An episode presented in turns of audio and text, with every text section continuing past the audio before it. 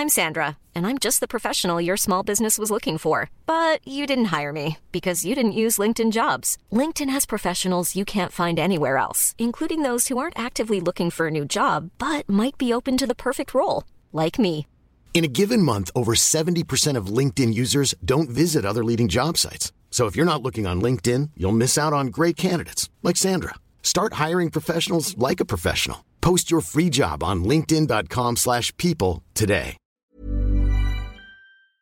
Tous les jeux du développeur direct Xbox, le PSVR 2 Mouif, un DualSense Edge Mouif, un Forspoken Mouif. Y a-t-il que du Mouif dans cet épisode? Non, mais vous devrez écouter pour savoir ce qui est super. C'est parti.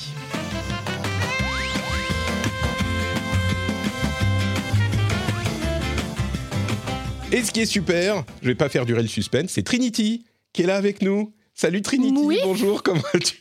Mouif, ouais, Non mais ça marche, Mouif. J'ai adoré. bien ce que ça veut Ça, dire, non? ça- ça marche, ça marche très bien. Ouais, ouais, on comprend bien euh, ce que ça veut dire. Oui, ben je suis là, euh, en pleine forme. Euh, franchement, très contente de vous retrouver, comme d'habitude. Merci à toi d'être là. On est dans l'épisode numéro 277. Je suis Patrick Béja. Nous sommes à la fin du mois de janvier 2023. Et je voudrais remercier les patriotes qui nous ont rejoints. Henri, JNC et Steph Sinalco, le producteur de l'épisode. Merci à vous trois. Vous êtes le lifeblood. Comment on dit le lifeblood Le sang de la vie de cet épisode? Tout, à coup, ça devient. Vous êtes Le sang, le sang de la veine. Ouais, c'est ça. Vous êtes dans nos veines. Henri, Le sang de la JNC. veine. Bon, merci, merci à euh, vous tous de soutenir l'émission. Je, vous êtes dans mon cœur. Voilà, on va dire ça comme ça plutôt. Vous êtes Voilà, dans mon cœur. c'est très joli.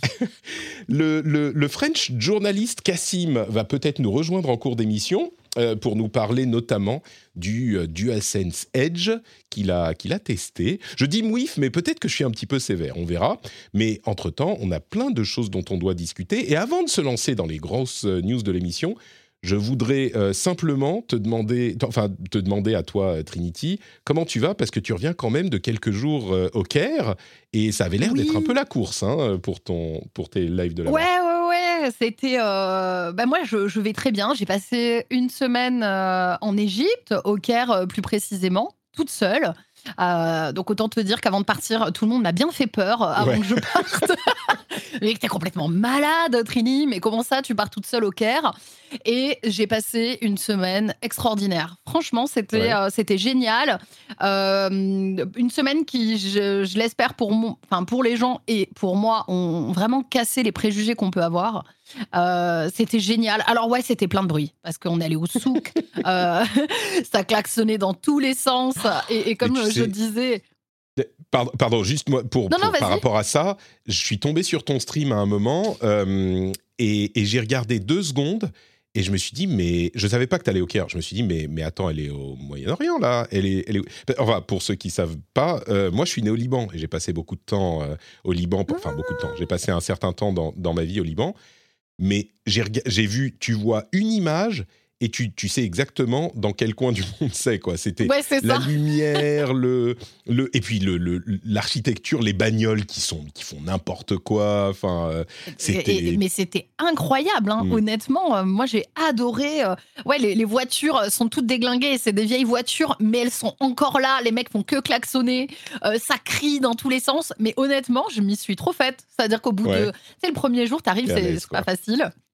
Et au bout de deux jours. Mais c'était trop bien. Je me suis fait des amis. Non, mais vraiment, mais incroyable. Des, des gens que j'ai rencontrés dans la rue, avec qui ensuite j'ai passé l'après-midi. Je suis allée manger chez eux. Non, mais c'était vraiment euh, Ah même, surréaliste.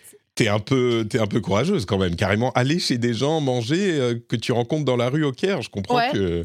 D'accord. Bah, les gens, euh, en fait, moi, je fais. euh, en gros, j'ai quand même. Je, je me fie beaucoup à mon instinct. Mon instinct m'a très peu trompée à l'heure actuelle. Donc, je suis Mhm. pas inconsciente. Tu vois, quand je voyage, quand il y a quelque chose que je ne sens pas, bah en fait, euh, je, je, je pas, quitte ouais. la situation. On va dire ça comme ça, tu vois. Donc je- c'est arrivé. hein. Il y a eu des moments où j'ai pas senti Tu certaines dit, personnes. ouais, je non, là, suis- je vais. Ok, merci, Voilà. au revoir, bonne journée. Exact- exactement, c'est ça. Et puis ils insistent beaucoup, tu vois. Et moi, je suis là. Non, non, mais en fait, je veux aller par là-bas.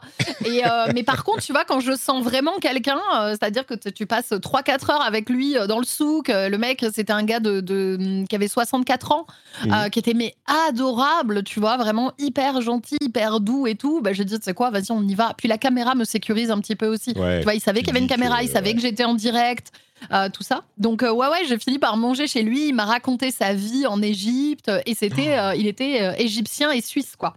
Ah oui, d'accord. Ouais. Super Incroyable. intéressant en plus. Et en plus, bon, je- moi aussi, du coup, je, je raconte, euh, je raconte un peu ma vie. Ma mère est née en Égypte. Et euh, Ah, incroyable. elle est née en Égypte et du coup, elle a vécu la révolution. Euh, elle, est- 2011, elle, elle a ouais. fui. Pardon? C'était en 2011, non C'est ça, je crois. Non, non, non, moi je te dis, là, elle est née, euh, je- ma mère, elle est un petit peu plus.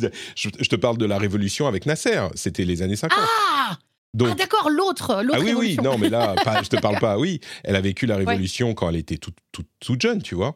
Et, euh, Ouais. Mais c'était carrément euh, la fuite de l'Égypte avec les immeubles en feu, enfin bon, bref. Mais euh, oui, l'Égypte, c'est intéressant, quoi. Ouais, ouais, c'était super. Mais donc, c'est cool, ça s'est du coup euh, très bien passé, ton voyage en Égypte. Et je, suis, je suis bien content que euh, tu nous sois revenu en une pièce. Non, n'alimentons pas ces préjugés. Euh, je suis bien content que tu nous sois revenu pour qu'on puisse parler de jeux vidéo dans le rendez-vous jeu. Oui. Exactement. Euh, voilà, j'adore. Moi, c'est mon, c'est mon, mon- mon moment où je me remets dans toute l'actualité du jeu vidéo. Euh, et j'étais contente hein, de retrouver, euh, tu vois, hier mon PC, de jouer, etc. Tu sais, quand tu pars loin comme ça et que t'es dépaysé, et ben quand tu reviens et que tu joues, t'es content. Et je suis tout à fait d'accord. Et tu sais quoi? Je suis d'autant plus content que non seulement j'ai une Trinity qui est dans l'émission, mais j'ai en plus un Cassim qui est venu nous rejoindre euh, et qui est, je, disais, il va peut-être nous rejoindre à un moment dans l'émission, euh, le French journaliste Cassim. Et en fait, il est là maintenant dès le début. Salut Comment ça va? Oui, si, si mon micro fonctionne et euh, avec la configuration que j'ai fait à peu près deux minutes avant, avant d'arriver. Écoute, ça a l'air de marcher. Euh, ça a l'air de marcher. On va pas trop C'est à en chaque parler fois pour ça, euh. Cassim, euh, c'est vraiment l'envoyé spécial. Tu sais, à chaque fois, il est là. Alors oui, euh, là, euh, je suis dans un toilette d'aéroport, mais j'ai des infos croustillantes à vous donner. euh, donc, j'ai pris mon téléphone euh, avec un petit micro Branché à à une côté. euh, ouais, c'est ça. Ça. branché sur les fils électriques euh, que j'ai débranchés du, du, de, la lumière euh, du plafond. Non, il est dans les bureaux, tout va bien. Euh, bah merci d'être avec nous, Cassim. Du coup, bah, comme en plus on va parler de, de Microsoft et tu as testé le DualSense, on va avoir de quoi, de quoi discuter. Et on se lance tout de suite avec les infos à retenir aujourd'hui.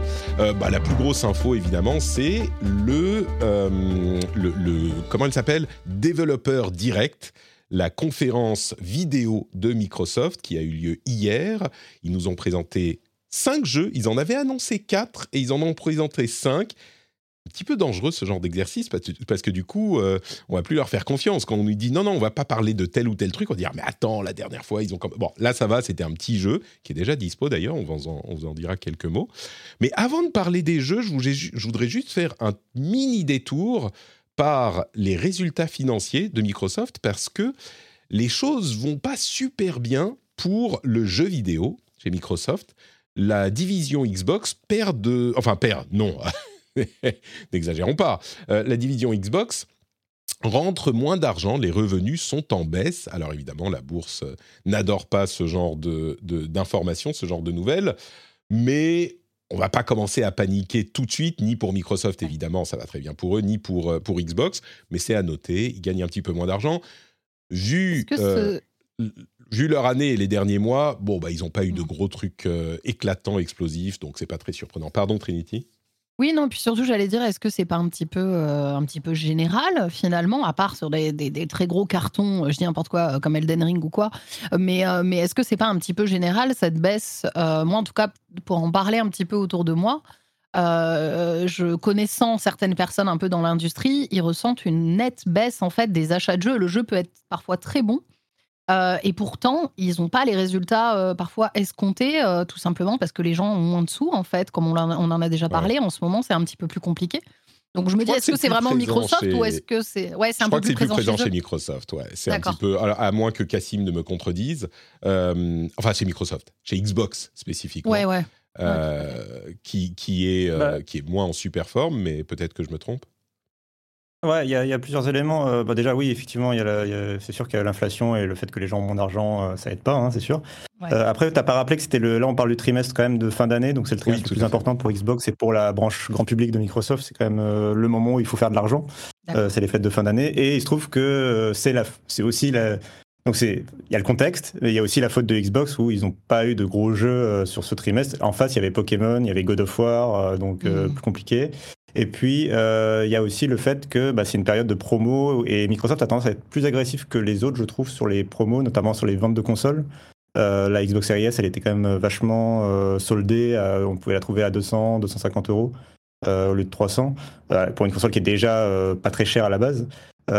Et du coup, bah, ça fait rentrer moins d'argent automatiquement. c'est quand tu fais, quand tu vends moins cher tes produits, c'est assez logique. et comme la, voilà, comme c'est la série S qui, qui est plutôt en tête des ventes que la série X euh, chez Microsoft, euh, il y, a une lo- il y a une logique aussi derrière, mais c'est sûr que c'est euh, au-delà de du contexte, il y a quand même, c'est quand même la faute de Microsoft aussi. De, Ouais. enfin, ou- en tout cas, c'est euh, Microsoft fait pire que les autres parce qu'ils n'ont pas eu de gros jeux, ils n'ont pas eu de gros moments et ils ont eu une année 2022 qui n'était pas terrible, terrible. hein. Ouais, au niveau de. C'était pas très reluisant, on va dire. Mais bon, encore une fois, euh, c'est pas non plus une, euh, une, une cause d'inquiétude sérieuse sur le long terme. Il y a largement de quoi euh, le temps de rattraper. Et du coup, on a euh, ce développeur direct qui est le, la, la refonte du format de communication direct de Microsoft qui faisait les Inside Xbox. C'est comme ça que ça s'appelait, ces trucs horribles avec une foule euh, en délire et, euh, et- Ouais, et ouais, je vois.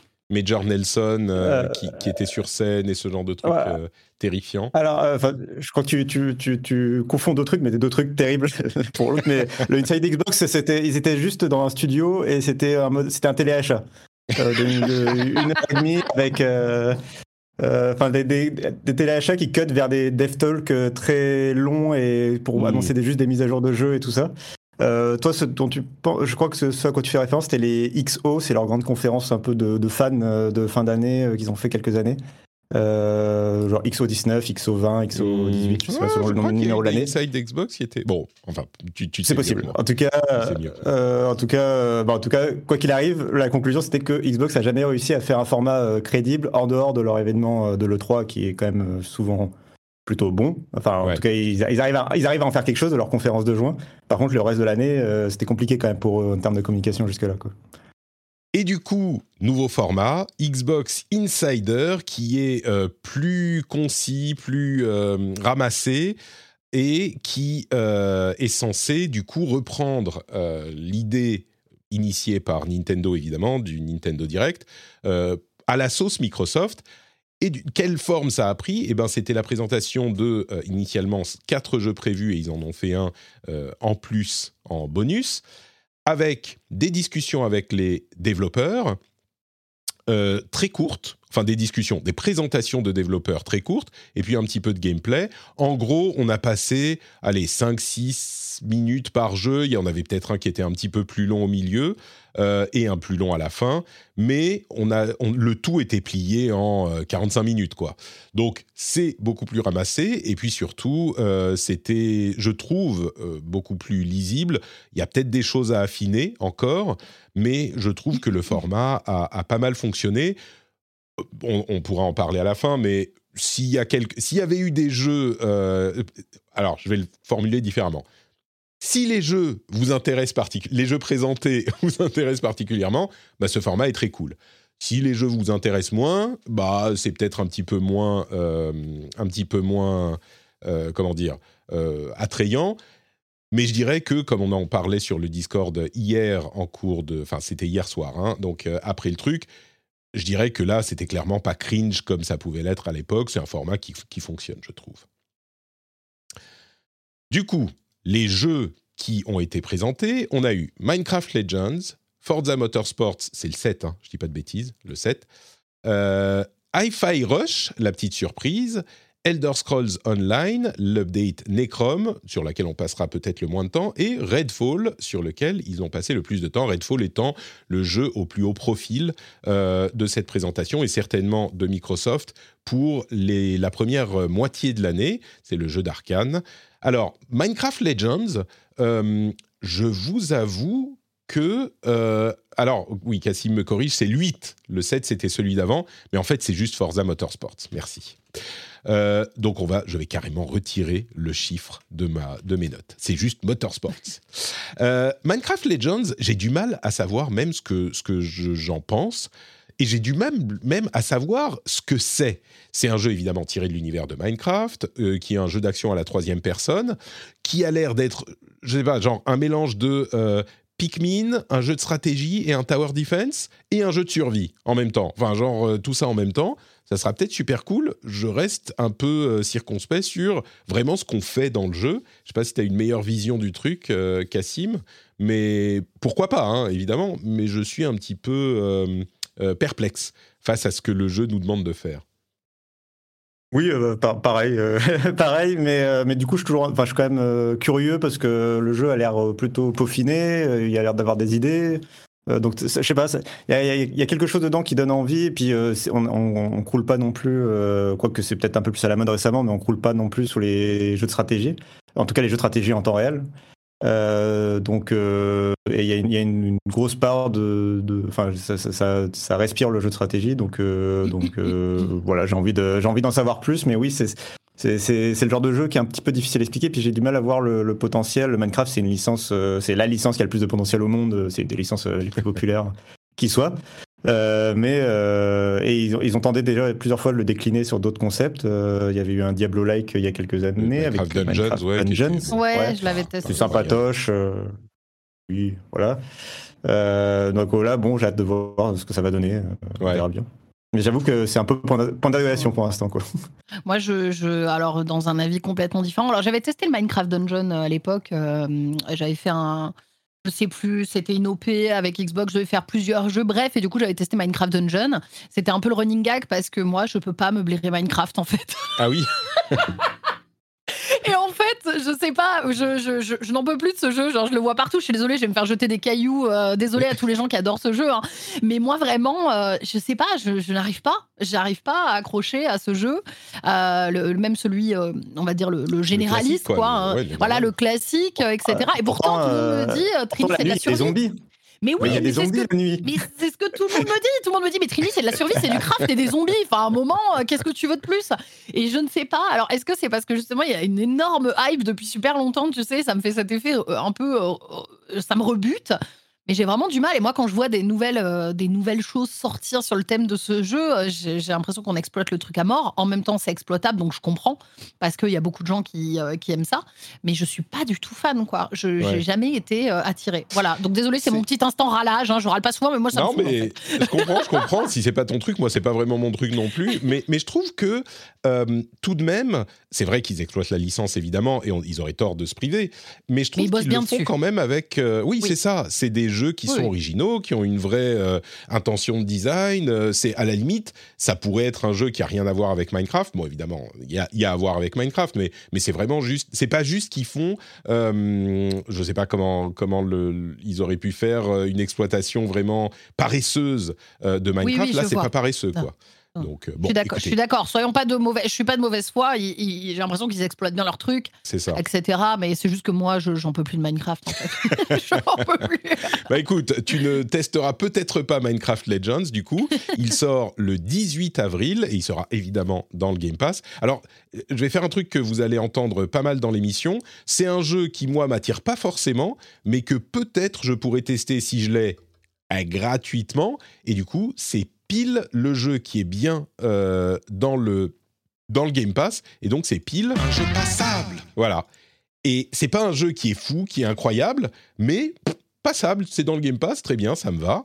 Et à propos de jeux passables, on va continuer. Forza Motorsports. Alors ça, c'est un peu... Comment dire euh, alors, ils ont donné quelques détails. Hein, c'est super méga beau, mais alors vraiment, c'est vraiment beau ce jeu. Non, mais c'est euh, incroyable à chaque fois les Forza, hein, je trouve. Hein. honnêtement, euh, t'as as, l'impression qu'on peut pas faire mieux, mais à chaque fois, c'est incroyable, quoi. j'ai l'impression que c'est encore plus beau que Gran Turismo 7, auquel j'ai pas Mhm. énormément, que j'ai pas énormément vu. Mais c'est vraiment super beau. Il y a un cycle jour-nuit, il y a du dynamique, il y a de la météo dynamique. Euh, il, est en 4K 60 FPS avec ray. Enfin, c'est super beau, mais c'est vraiment le genre de jeu qui, euh, bah, si jamais vous aimez les jeux de, les course, bah, ça va être votre truc. Et c'est pas comme euh, Forza Horizon, qui est beaucoup plus ouvert, beaucoup plus accessible. Ça, c'est le, le jeu pour les gens qui aiment les bagnoles, quoi. Ça rigole pas, euh, on touche le cuir, on sent euh, l'odeur de, de l'habitacle. Là, c'est vraiment pour les, pour les fans, euh, pour les amateurs de voitures. Et donc, peut-être encore plus que pour d'autres jeux, bah, si ça, c'est pas votre truc, ce jeu, il va pas vous parler du tout, quoi. C'est un- Ouais, moi, je suis dans cette position. Je suis plus vraiment dans les jeux de bagnole, mais qu'est-ce que c'est beau? C'est c'est Ouais. fou, quoi. C'est le showcase. Bon, c'est peut-être plus facile de Alors faire là, pour moi, mais- dans, dans la sélection des jeux présentés, c'est c'est celui-là mon jeu euh, game passable, puisque je suis sûr, mais sûr à 100% de pas du tout aimer, parce que je suis pas du tout Ouais. jeu de voiture euh, sérieux. Déjà, Horizon, c'est trop. C'est pas encore assez arcade pour moi, tu vois. Donc, du coup, Ah oui. euh, voilà. Euh, euh, donc, vraiment, euh, vraiment, je suis sûr que Forza Motorsport, c'est pas pour moi. Mais j'ai envie d'avoir quand même la buff technique et euh, j'ai le Game Pass, donc euh, je pense que je vais au moins télécharger et tu vois, faire peut-être euh, essayer de faire un pseudo-circuit, un entraînement, je sais pas, voir le Mhm. début de Ouais, comment ça marche. Euh, mais juste pour avoir la petite buff technique et après, euh, après ça me suffira quoi. Mais, euh, mais au moins voilà. C'est- un peu pareil. euh, j'ai- J'aime bien les tester. Alors, je suis plus for- forcément les horizons, etc., qui sont beaucoup plus ouverts et beaucoup plus accessibles. Et moi, je sais pas, à chaque fois que je vois ces jeux-là, j'ai envie de m'acheter le volant, les pédales et la totale, quoi. Alors que je suis pas une fan de voiture, non, mais tu Mais sais, juste pour l'expérience. ouais. Mm. Ouais, moi, ça me donne envie juste pour l'expérience de me dire qu'est-ce que ça donne, en fait, de, de- de- de piloter des voitures comme ça. Ouais. Ça fait un moment que j'en parle, peut-être que je vous ferai un retour d'expérience. En euh, plus, c'est pour le boulot, c'est- c'est- c'est pour Twitch, tu vois, c'est pour streamer. Ouais, donc, euh, c'est ça. c'est ouais. ça. Bon, donc pour Cassim et pour euh, Trini, peut-être c'est un jeu passable. Très bien, on enchaîne sur la suite avec Hi-Fi Rush, la surprise, euh, vraiment la, la- la- la bonne surprise, je dirais, du, euh, de cette euh, conférence. C'est un nouveau jeu de Tango Gameworks. Euh, un nouveau jeu de Tango Gameworks qui forcément euh, parle à Trinity puisque Tango Gameworks ils, ils font des jeux d'horreur, euh, Evil Within Oui. et euh, et Ghostwire, Ghostwire Tokyo, qui était un petit peu peut-être un petit peu moins qui a eu un petit peu moins de succès ou de renommée. Mais là, alors bon, je dis ça en plaisantant et eux-mêmes ont fait la blague, c'est pas du tout, du tout, du tout la même chose. Et euh, c'est non seulement un jeu original, c'est-à-dire que c'est un jeu d'action à la troisième personne qui est un jeu de rythme. Donc on doit taper les ennemis en rythme pour faire euh, plus de dégâts. Et on a la musique qui joue en même temps. Et quand on fait des coups réussis, bah, ça donne des, des, euh, des trucs sur le rythme de la musique. Ça rend vachement bien. C'est un look entre animé et animé japonais. Et c'est une boîte japonaise, hein, mais le jeu est réalisé et, et par un, occidental. Euh, et il est entre animé et, euh, animation euh, américaine, dessin animé américain. Ça rend mais super bien. Et oui, et l'autre détail, c'est qu'il est, c'était un, shadow drop. Il est sorti l'heure après le direct. Et il était donc disponible sur Game Pass euh, pour tout le monde. Alors là, c'est pile pile le jeu passable. Je ne sais pas s'il y a des gens qui veulent le payer plein pot, mais clairement, si c'est sur ton Game Pass, je crois que beaucoup de gens vont vouloir le tester. Et je, l'ai fait, je l'ai testé. Et bon sang, mais que c'est beau. Ça se voit pas sur YouTube. Parce que sur YouTube, tu, tu- tu as une sorte de, je sais pas, une sorte de dissonance qui fait que, ah bah oui, c'est juste un dessin animé, machin. Quand tu vois ça sur ta télé sur, qui vient de ta console, mais c'est une nouvelle, un nouveau standard dans le cel shading et le, euh, surtout sur les personnages, le cel shading et le style euh, animation en jeu vidéo. C'est incroyable, surtout dans les cutscenes évidemment, mais pas que. Euh, et le jeu a l'air très sympa, j'ai joué très très peu. Mais donc une bonne surprise de Tango Gameworks qui sort de nulle part. Franchement, ça c'était pour moi le, le, petit bonbon de la conférence qui était plutôt cool. Je sais pas si ça si ça t'a parlé aussi, Cassim. Ah bah, j'ai envie d'aller plus loin que toi. Alors j'ai pas- je l'ai téléchargé, mais j'ai pas pu le lancer, mais j'ai pu voir euh, des séquences de gameplay. Euh, et euh, bah, alors déjà oui, les animations, notamment les animations sont folles. En fait, au-delà du, de l'aspect esthétique, c'est vraiment les animations du personnage. Même quand tu te rates, euh, il fait, il, tu vois, il va tomber sur ses fesses de façon assez rigolote. Enfin, c'est mm. très cartoony et très cartoon du week-end. En fait, ça te met, ça te met un peu dans les chaussons de tes dessins animés que tu regardais, voilà, quand tu étais. D'ailleurs, tu l'as pas noté, mais il y a une VF et une très bonne VF avec des euh, ce qui est fou, c'est encore plus fou quand tu penses que le jeu avait pas trop fuité avant la, présentation et qu'il est avec un lancement dans la foulée. C'est qu'il y a une vraie VF euh, à l'oral, je veux dire, euh, doublée par des comédiens assez connus. donc, est vraiment cool. Le jeu manque pas d'humour, le jeu a l'air très cool. Et, et puis, oui, je disais que tu n'allais pas assez loin parce que je trouve que, enfin, ça, ils ont vraiment réussi leur coup. C'est la première, de mémoire, c'est la première fois que Xbox fait du Shadow Drop. Mm. D'habitude, c'est plutôt la spécialité de Nintendo. Et c'est un peu la combinaison euh, ultime avec le Game Pass, puisque justement, quand tu as l'abonnement, euh, effectivement, tu peux juste directement télécharger le jeu. Et, euh, mais pour répondre à ta question, il y a des gens prêts à le payer, surtout qu'il est que à 30 euros. Enfin, c'est un petit jeu. c'est pas, c'est pas un jeu, c'est pas un triple A à 80 euros. Et, et, il a déjà 99% de satisfaction sur Steam depuis hier soir. Enfin, donc oui, ils ont fait leur petit, ils ont réussi leur petit, leur petit hit quoi. Et il est en trending topic depuis la fin de la conférence. ah, trop cool. C'est vraiment une. Euh, et, enfin, je sais qu'on insiste beaucoup sur l'histoire des graphismes et des animations, tout ça, mais euh, même quand tu, tu, vois le début du jeu, enfin, c'est même pas juste le début du jeu, le style, genre c'est drôle, les animations, tu sens l'influence japonaise euh, avec le style qui est un petit peu cartoon, mais les animations sont drôles, les, visages sont marrants, le personnage est rigolo, qui se prend pour une rockstar dans ce monde un petit peu bizarre avec des robots. Oui, parce qu'on n'a même pas parlé. C'est un petit peu un monde, euh, je sais pas, cyberpunk dystopique, mais version acidulée, colorée, euh, marrante, quoi, de comics, de, pas de comics, mais de, oui, de cartoon. Euh, donc c'est futuriste où les, les, on, met des pièces de robots sur les gens pour remplacer leurs membres, ce genre de truc.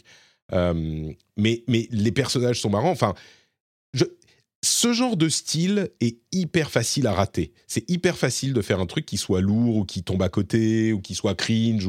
Et là, pas du tout. Euh, et en plus, il y a des morceaux, je, revois euh, le, le, trailer et je, me souviens qu'on a oublié de dire qu'il y a des morceaux de groupes connus. Alors, pas énormément, mais il y a Nine Inch Nails, Black Eyed Kids. Euh, hein? Nine Inch c'est gros hein, quand même. Euh, Prodigy, etc. Donc bon, ah ouais. Euh, voilà, il y en a quelques-uns, hein. c'est genre 5-6 euh, groupes. Mais, mais bon, donc c'est un beau petit, une belle petite surprise. quoi. Et puis, euh, euh, un dernier point sur le fait qu'aussi que euh, bah, Microsoft a laissé vivre le projet. Enfin, je trouve que ça aurait été facile d'être cynique et de forcer Tango à, produire en masse du jeu d'horreur à la, bout, en la chaîne.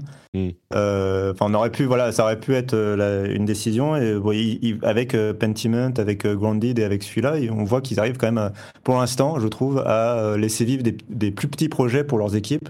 Euh, sans, doute entre deux euh, plus grosses productions et plus grand public, hein, j'entends bien. Mais euh, je dis pas que voilà qu'ils sont devenus une boîte indé ou je sais pas. Voilà. mais, mais mais mais je trouve ça cool. Enfin c'est enfin il faut qu'ils continuent à faire ça quoi. C'est c'est c'est très bien. On est tout à fait d'accord, donc la, la, bonne surprise. Il y a quelqu'un dans la chatroom qui fait référence à Borderlands. c'est exactement le style Borderlands, mais en version qui marche pour l'humour, pour les graphismes, pour tout, c'est en version bien. c'est pas que Borderlands ça soit pas bien, mais c'est un petit peu passé. Hein. Ils sont restés sur le style de d'il y, a 10 ou 15 ans, alors que là c'est euh, le truc. J'ai aussi ressenti une certaine énergie euh, jet set radio, je trouve. C'est un petit peu ce, ces trucs-là. Bref. Alors, moi, ma référence que j'ai envie de citer parce qu'il est trop, trop peu connu, c'est euh, Sunset Overdrive de Insomniac Games. Non, mais c'est ah oui, oui, d'accord, Sunset Overdrive. J'ai confondu avec le, la sorte de, comment dire, euh, pas de suite non officielle inspirée de Jet Set Radio qui est sorti il n'y a pas longtemps, qui avait eu un Kickstarter. Non, Sunset Overdrive. Ah oui, non, non, non. Qui était sorti en exclu Xbox d'ailleurs. Euh, oui. Avant le rachat. Euh, le dernier jeu de Insomniac Games non PlayStation. Tout à fait. Donc voilà, plutôt cool. Et puis, si vous avez le Game Pass, vous y avez déjà accès. Donc, Hi-Fi Rush. Il y a eu ensuite un petit passage sur la nouvelle update de Elder Screens, euh, Elder Screens, Elder Scrolls Online, le MMO Elder Scrolls. Euh, je ne sais pas si on a besoin de passer énormément de temps dessus. Elder Scrolls continue online, continue son petit bonhomme de chemin. Euh, il a l'air d'être tout à fait en forme avec sa communauté et la nouvelle update a l'air cool. Bon, vous aimez Elder Scrolls, c'est un truc qui vous parlera. Euh, Elder Scrolls Online en particulier. Si vous l'aimez pas, bah, c'est peut-être l'occasion de vous rappeler que vous pouvez le tester, euh, en particulier si vous avez le Game Pass. Je sais pas s'il est en, free-to-play aujourd'hui. Il, doit y avoir, c'est comme ça pour tous les MMO, au moins quelques niveaux gratuits, donc euh, il est toujours là. Et enfin, la dernière partie, c'était évidemment Redfall de Arkane Austin. Redfall qui a été présenté assez longuement euh, dans cette euh, vidéo. Ils ont passé, je crois, je sais pas, peut-être 10 euh, minutes, 15 minutes dessus, donc une bonne partie, dans 10 minutes. et dont il s'avère que, comme on en avait un petit peu entendu parler ces, derniers, ces dernières semaines, c'est pas vraiment un Left 4 Dead, mais c'est une version du monde ouvert vue par Arkane. Alors Arkane Austin, hein, qui est différent des Français. Enfin différent, je veux dire, c'est un autre studio, ils ont un petit peu leur style. Et je sais pas si ça me plaît plus ou moins. Euh, on a quand même eu beaucoup de focus sur l'aspect FPS du jeu. Enfin, beaucoup de focus, non pas vraiment, mais c'est un FPS. Et du coup, forcément, on passe beaucoup de temps à euh, voir le jeu en FPS. Et, du, et, le FPS, j'ai pas l'impression que euh, ça soit la spécialité du studio. Et le gunplay avait pas l'air foufou. Donc ça, ça me fait un petit peu peut-être que ça sera génial, hein, mais mon impression, c'est que c'est pas euh, complètement incroyable. Euh, et puis, le truc monde ouvert vu par Arkane, pourquoi pas, mais je dirais que la vidéo m'a pas encore convaincu. Euh, je reste un petit peu. Si ça avait été une sorte de Left 4 Dead, j'aurais dit ok, je sais où je vais, je sais ce que je dois attendre et je connais la maîtrise d'Arkane, donc pourquoi pas. Évidemment, le level design, c'est une grosse force d'Arkane, donc en monde ouvert, peut-être que ça peut donner quelque chose d'intéressant, etc. Donc, je ne suis pas complètement fermé à l'idée, mais je ne suis pas non plus vendu euh, déjà. Je me demande si Cassim, lui, je sais que tu es fan de, euh, de Prey, je me demande si toi, tu es plus euh, en train d'agiter ton, ton, portefeuille en, leur, en les suppliant de prendre ton argent, que tu leur as déjà donné puisque tu es abonné au Game Pass euh, forcé, puisque avec l'échec que t'envoie Microsoft, c'est ça? Une Bien sûr, exactement. Euh, bien sûr, non, je mets. Alors, j'ai la connexion qui saute un petit peu, alors j'espère que vous allez bien entendre. Euh, non, mais alors moi, je, je, mets un peu la tête dans le sable pour ce jeu, puisque sur le papier, il y a tout qui me plaît. J'adore Arkane, j'adore Prey, j'adore leur level design, j'adore Left 4 Dead.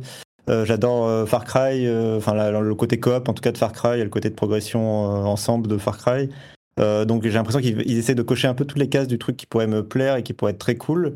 Euh, mais comme tous les jeux Arkane, Arkane n'arrive pas à le vendre, n'arrive pas à le présenter en conférence, n'arrive pas à trouver la bonne date de sortie, n'arrive pas, voilà. On voit déjà arriver le four, on voit déjà arriver tous les problèmes. Euh, et pourtant, euh, voilà, j'ai envie de mettre la tête dans le sable et d'ignorer tout, tout, ce que tout ce que j'analyse de problématiques euh, dans la communication du jeu. Et j'ai envie d'y croire et j'ai envie de crier, euh, oui, ce jeu va être trop bien. J'ai envie de générer de la hype autour de moi et d'être, tu vois, voilà, cette personne qui va dire non mais vous, vous, vous, ne comprenez pas, le jeu va être énorme, mais j'ai pas de raison de croire que le jeu va être énorme puisque je n'arrive pas à voir euh, dans les présentations d'Arkane quelque chose de ultra excitant. Mm. Moi aussi je vois que le gameplay va être, il va être euh, mou euh, et que les, les séquences de, gunfight ont l'air molles, mais en même temps on nous dit que ID Software participe en support sur le, gunfight, donc mm. les développeurs de Doom. Et Doom, c'est incroyable en termes de gunfight. Donc, donc donc, euh, donc j'ai envie d'y croire. Tu vois, j'ai envie d'y croire sur le papier. tout ce qui montre à chaque fois, je n'y crois pas, mais j'ai envie d'y croire sur le papier. Je mets la tête dans le sable et je dis, allez, on y va, on va y aller. Écoute, je trouve que tu es même un petit peu plus négatif que moi. Euh, je crois qu'il y a, enfin, je dirais qu'avec Arkane, on n'est clairement pas à l'abri d'une bonne surprise. Ils ont, je crois qu'ils ont jamais fait un mauvais jeu. C'est juste que c'est des jeux qui sont pas pour tout le monde et qui ont des qualités immenses, mais qui sont, qui, sont difficiles à, à appréhender. Euh, à voir, hein, peut-être que là, ça, ça, donnera quelque chose de plus, mm, mm. facile. Patrick, Patrick il, sort une, il sort une semaine avant Zelda. ah oui, alors les dates, les dates effectivement, il sort le 2 mai, euh, Redfall. J'ai pas mentionné euh, la date pour euh, Forza Motorsport. Je sais plus quand c'est. C'est pas en mai aussi? J'ai oublié. Il n'y a pas de date. C'est officiellement, c'est 2023. C'est le seul qui a pas de date. C'est vrai, tu as raison, oui, 2023. Mais du coup, oui, il sort le 2 mai, euh, une semaine avant Zelda, mais ouais, c'est peut-être peut décalé de, de, deux semaines de plus, je sais pas. Mais euh, est-ce que ça vise le même. Non, Zelda, il vise J'allais Non, dire, mais- Zelda, il vise Oui, tout le public du pareil. monde. Je vais me recevoir des, des, des mails genre, mais attends, moi je m'en fous de Zelda. euh, Ouais. Bon, ok. Moi, j'ai j'ai vraiment l'impression, euh, moi, à l'inverse, euh, je- j'arrive à reconnaître les, les qualités des jeux arcanes. Euh, mais euh, j'arrive pas à accrocher en fait. À chaque Ouais. fois que je joue, euh, je, je- je- justement, je, je pense pas être le public, ou en tout cas, je, je n'arrive pas, à, voilà, à avoir cette petite étincelle qui fait que je reste sur le jeu. Tu vois, par exemple, Prey, tout le monde me dit mais, mais c'est incroyable Prey, Trini, tu, tu vas adorer et tout. J'ai joué et j'ai pas adoré en fait, même si j'arrivais à reconnaître que c'était pas mal. Là, en l'occurrence, pour Redfall, l'univers me plaît un peu plus. Il y a Ah, bah, forcément il y a un peu plus d'hémoglobine, des- Oui, voilà. Voilà, etc. Et Donc je me partout. dis, est-ce que, est-ce que du coup, c'est ça qui va me permettre de, de passer outre euh, le côté très arcanien, on va dire, de, de ce jeu? Peut-être. Donc je suis un peu de l'avis de Cassim. euh, J'attends de voir parce qu'en fait, il y a plein de choses qui me hype, tu vois, dans l'univers. Moi, j'aime beaucoup quand voilà, quand l'univers me transporte, il faut vraiment que l'univers me plaise. Et là, bah voilà, c'est un peu vampire, c'est un peu sombre et tout. J'aime beaucoup la voilà, la colorimétrie, la luminosité du jeu, etc. Enfin bref, tout, tout ce que j'aime. Mais quand je regarde, franchement, je sais pas en fait si je vais aimer Ouais. ou pas. Euh, il faut vraiment que je l'ai en main, à mon avis, et au bout de trois heures de jeu, je saurai en fait si, euh, si c'est pour moi ou pas du tout. quoi. Bah, on on l'a pas reprécisé, hein, mais on en parle depuis un moment. Donc, euh, je le, je le, je, pense, j'allais pas en parler très longuement, mais c'est effectivement un jeu dans une ville, la ville de Redfall, envahie par des zombies. Et euh, il y a différentes zones, donc c'est en monde ouvert et on peut aussi y jouer en coop, comme on disait, ça, ça faisait penser à, à Left 4 Dead, donc euh, c'est pas surprenant. Euh, le, design des niveaux bah, a l'air euh, vraiment intéressant, etc., etc. Un truc que j'ai pas mentionné, il a l'air d'y avoir des objets avec des niveaux et des stats. Je sais pas si c'est, enfin moi ça me dérange pas, mais je sais pas si c'est ce que j'attendais du jeu, donc c'est encore un truc. Ah mais qu'est-ce que ça va donner Bon, il y a plein de points d'interrogation, mais vous savez quoi? Il sera inclus dans le Game Pass, donc on peut le tester sans avoir à payer en plus. Et du coup, pour moi, bah pourquoi pas Je vais le télécharger, je vais le tester, et donc c'est exactement un jeu passable. Je vous ai dit que vous alliez l'entendre. D'ailleurs, euh, petit point sur le petit point prix, puisque tu l'abordes, euh, c'est le premier jeu de Microsoft à être en précommande à 80 euros, euh, le nouveau prix des jeux first Mhm. party euh, Xbox. Euh, comme c'est le premier jeu AAA euh, dans le prévu, voilà, c'est le premier jeu de, à être concerné. Exactement. Ouais, 80 euros. Tu vois, tu m'aurais dit, euh, c'est d'ailleurs euh, question prix, euh, c'est un jeu qui va être à 40 euros, donc pourquoi pas Ça m'aurait pas surpris, tu vois. Le vendre à 80 euros, c'est un, comment dire, un statement. C'est genre, c'est notre gros triple A, nos jeux incroyables, et peut-être qu'il sera incroyable, hein, mais c'est les jeux que vous voulez payer, vendre un rein pour, pour acheter. Et du coup, ça pose un petit peu la question, au-delà de cette présentation, bon, il y a eu plein de jeux passables, on n'a toujours pas, c'est la question qui devient éternelle avec Microsoft, on n'a toujours pas un gros triple A blockbuster euh, qui déchire tout. Et oui, il y a Starfall qui arrive, mais je continue à être inquiet pour celui-là. Bon, la question reste, quoi. À quand un blockbuster? La question reste, je trouve. Euh, Est-ce que tu souscris aux théories, euh, Cassim, qui voudraient que Microsoft euh, présente volontairement que des jeux moins hypants pour ne pas se faire alpaguer par les commissions anti-concurrentes? Genre, ah bah regardez, vous avez déjà des trucs fous! Euh, je, J'y crois pas, Ça me paraît, ça me paraît non, peu- ça, très bien. ça me paraît être une stratégie beaucoup trop intelligente pour qu'il y ait juste un problème de gestion de calendrier. Très bien, très bien. Bon, ben voilà pour cette présentation de Microsoft. On parlera dans un instant tout à l'heure, euh, dans les news rapides, de la suite des euh, actions contre Microsoft pour son rachat d'Activision Blizzard. Mais entre-temps, il y a le PSVR 2 qui a, de manière assez inattendue, euh, reçu la confirmation de plusieurs nouveaux jeux, enfin nouveaux jeux, pardon, faut que je précise ce que je dis. Euh, il y a des jeux de lancement qui ont été annoncés en plus de ceux qu'on connaissait déjà. Il y en avait, je sais pas, 10, 12. Et on en a autant en plus, dont des jeux comme euh, Tetris Effect et Res Infinite, mis à jour et upgradé pour le PSVR 2. Et du coup, comment, di- comment dire Euh, Pas besoin de passer deux heures dessus, hein, mais de là que le line-up de lancement... C'est, pas que le line-up de lancement tout à coup devient ah ouais c'est top c'est super c'est que avant il était quand même un petit peu. euh, moi, j'avais écarquillé des yeux en voyant les line-up de lancement en disant mais ils ont mis que ça, mais qu'est-ce que qu'est-ce qu'ils font? Et là, avec ces nouvelles annonces, c'est genre ah bon, ok, ça va. C'est genre bon, c'est un peu mieux quoi, c'est un peu mieux, ok. Je suis pas. Alors, on a eu la confirmation que Gran Turismo euh, 7 est, euh, est entièrement jouable en VR, donc ça c'est cool. Euh, Il y a d'autres jeux hein, qui ont été confirmés. Euh, je sais plus si on le savait déjà, mais il y a No Man's Sky, Resident Evil Village, ça on, l'avait déjà. Euh, Thumper, Vacation Simulator, euh, Before Your Eyes. Enfin, il y en a quelques-uns. C'est toujours pas. C'est toujours pas le truc qu'il faut avoir. Enfin, il n'y a, a pas de jeux originaux, quoi. Il y a énormément de jeux qui sont portés sur PSVR 2, qui sont certainement très cool sur PSVR 2, mais pas de, de gros, toujours pas de gros morceaux. C'est juste un line-up plus solide, on va dire. Comme ça que je le vois. Bon, je sens que vous n'êtes pas en train de vous précipiter pour, euh, Non, pour mais acheter- euh, pour aller acheter, euh, réserver me- le PSVR 2. Alors, je suis très très excité par la technologie du PSVR 2, mais j'ai vraiment pas le sentiment. Sony n'arrive pas à me vendre l'idée qu'ils croient en leur propre device et que euh, veulent le suivre de façon euh, assidue avec leur propre titre.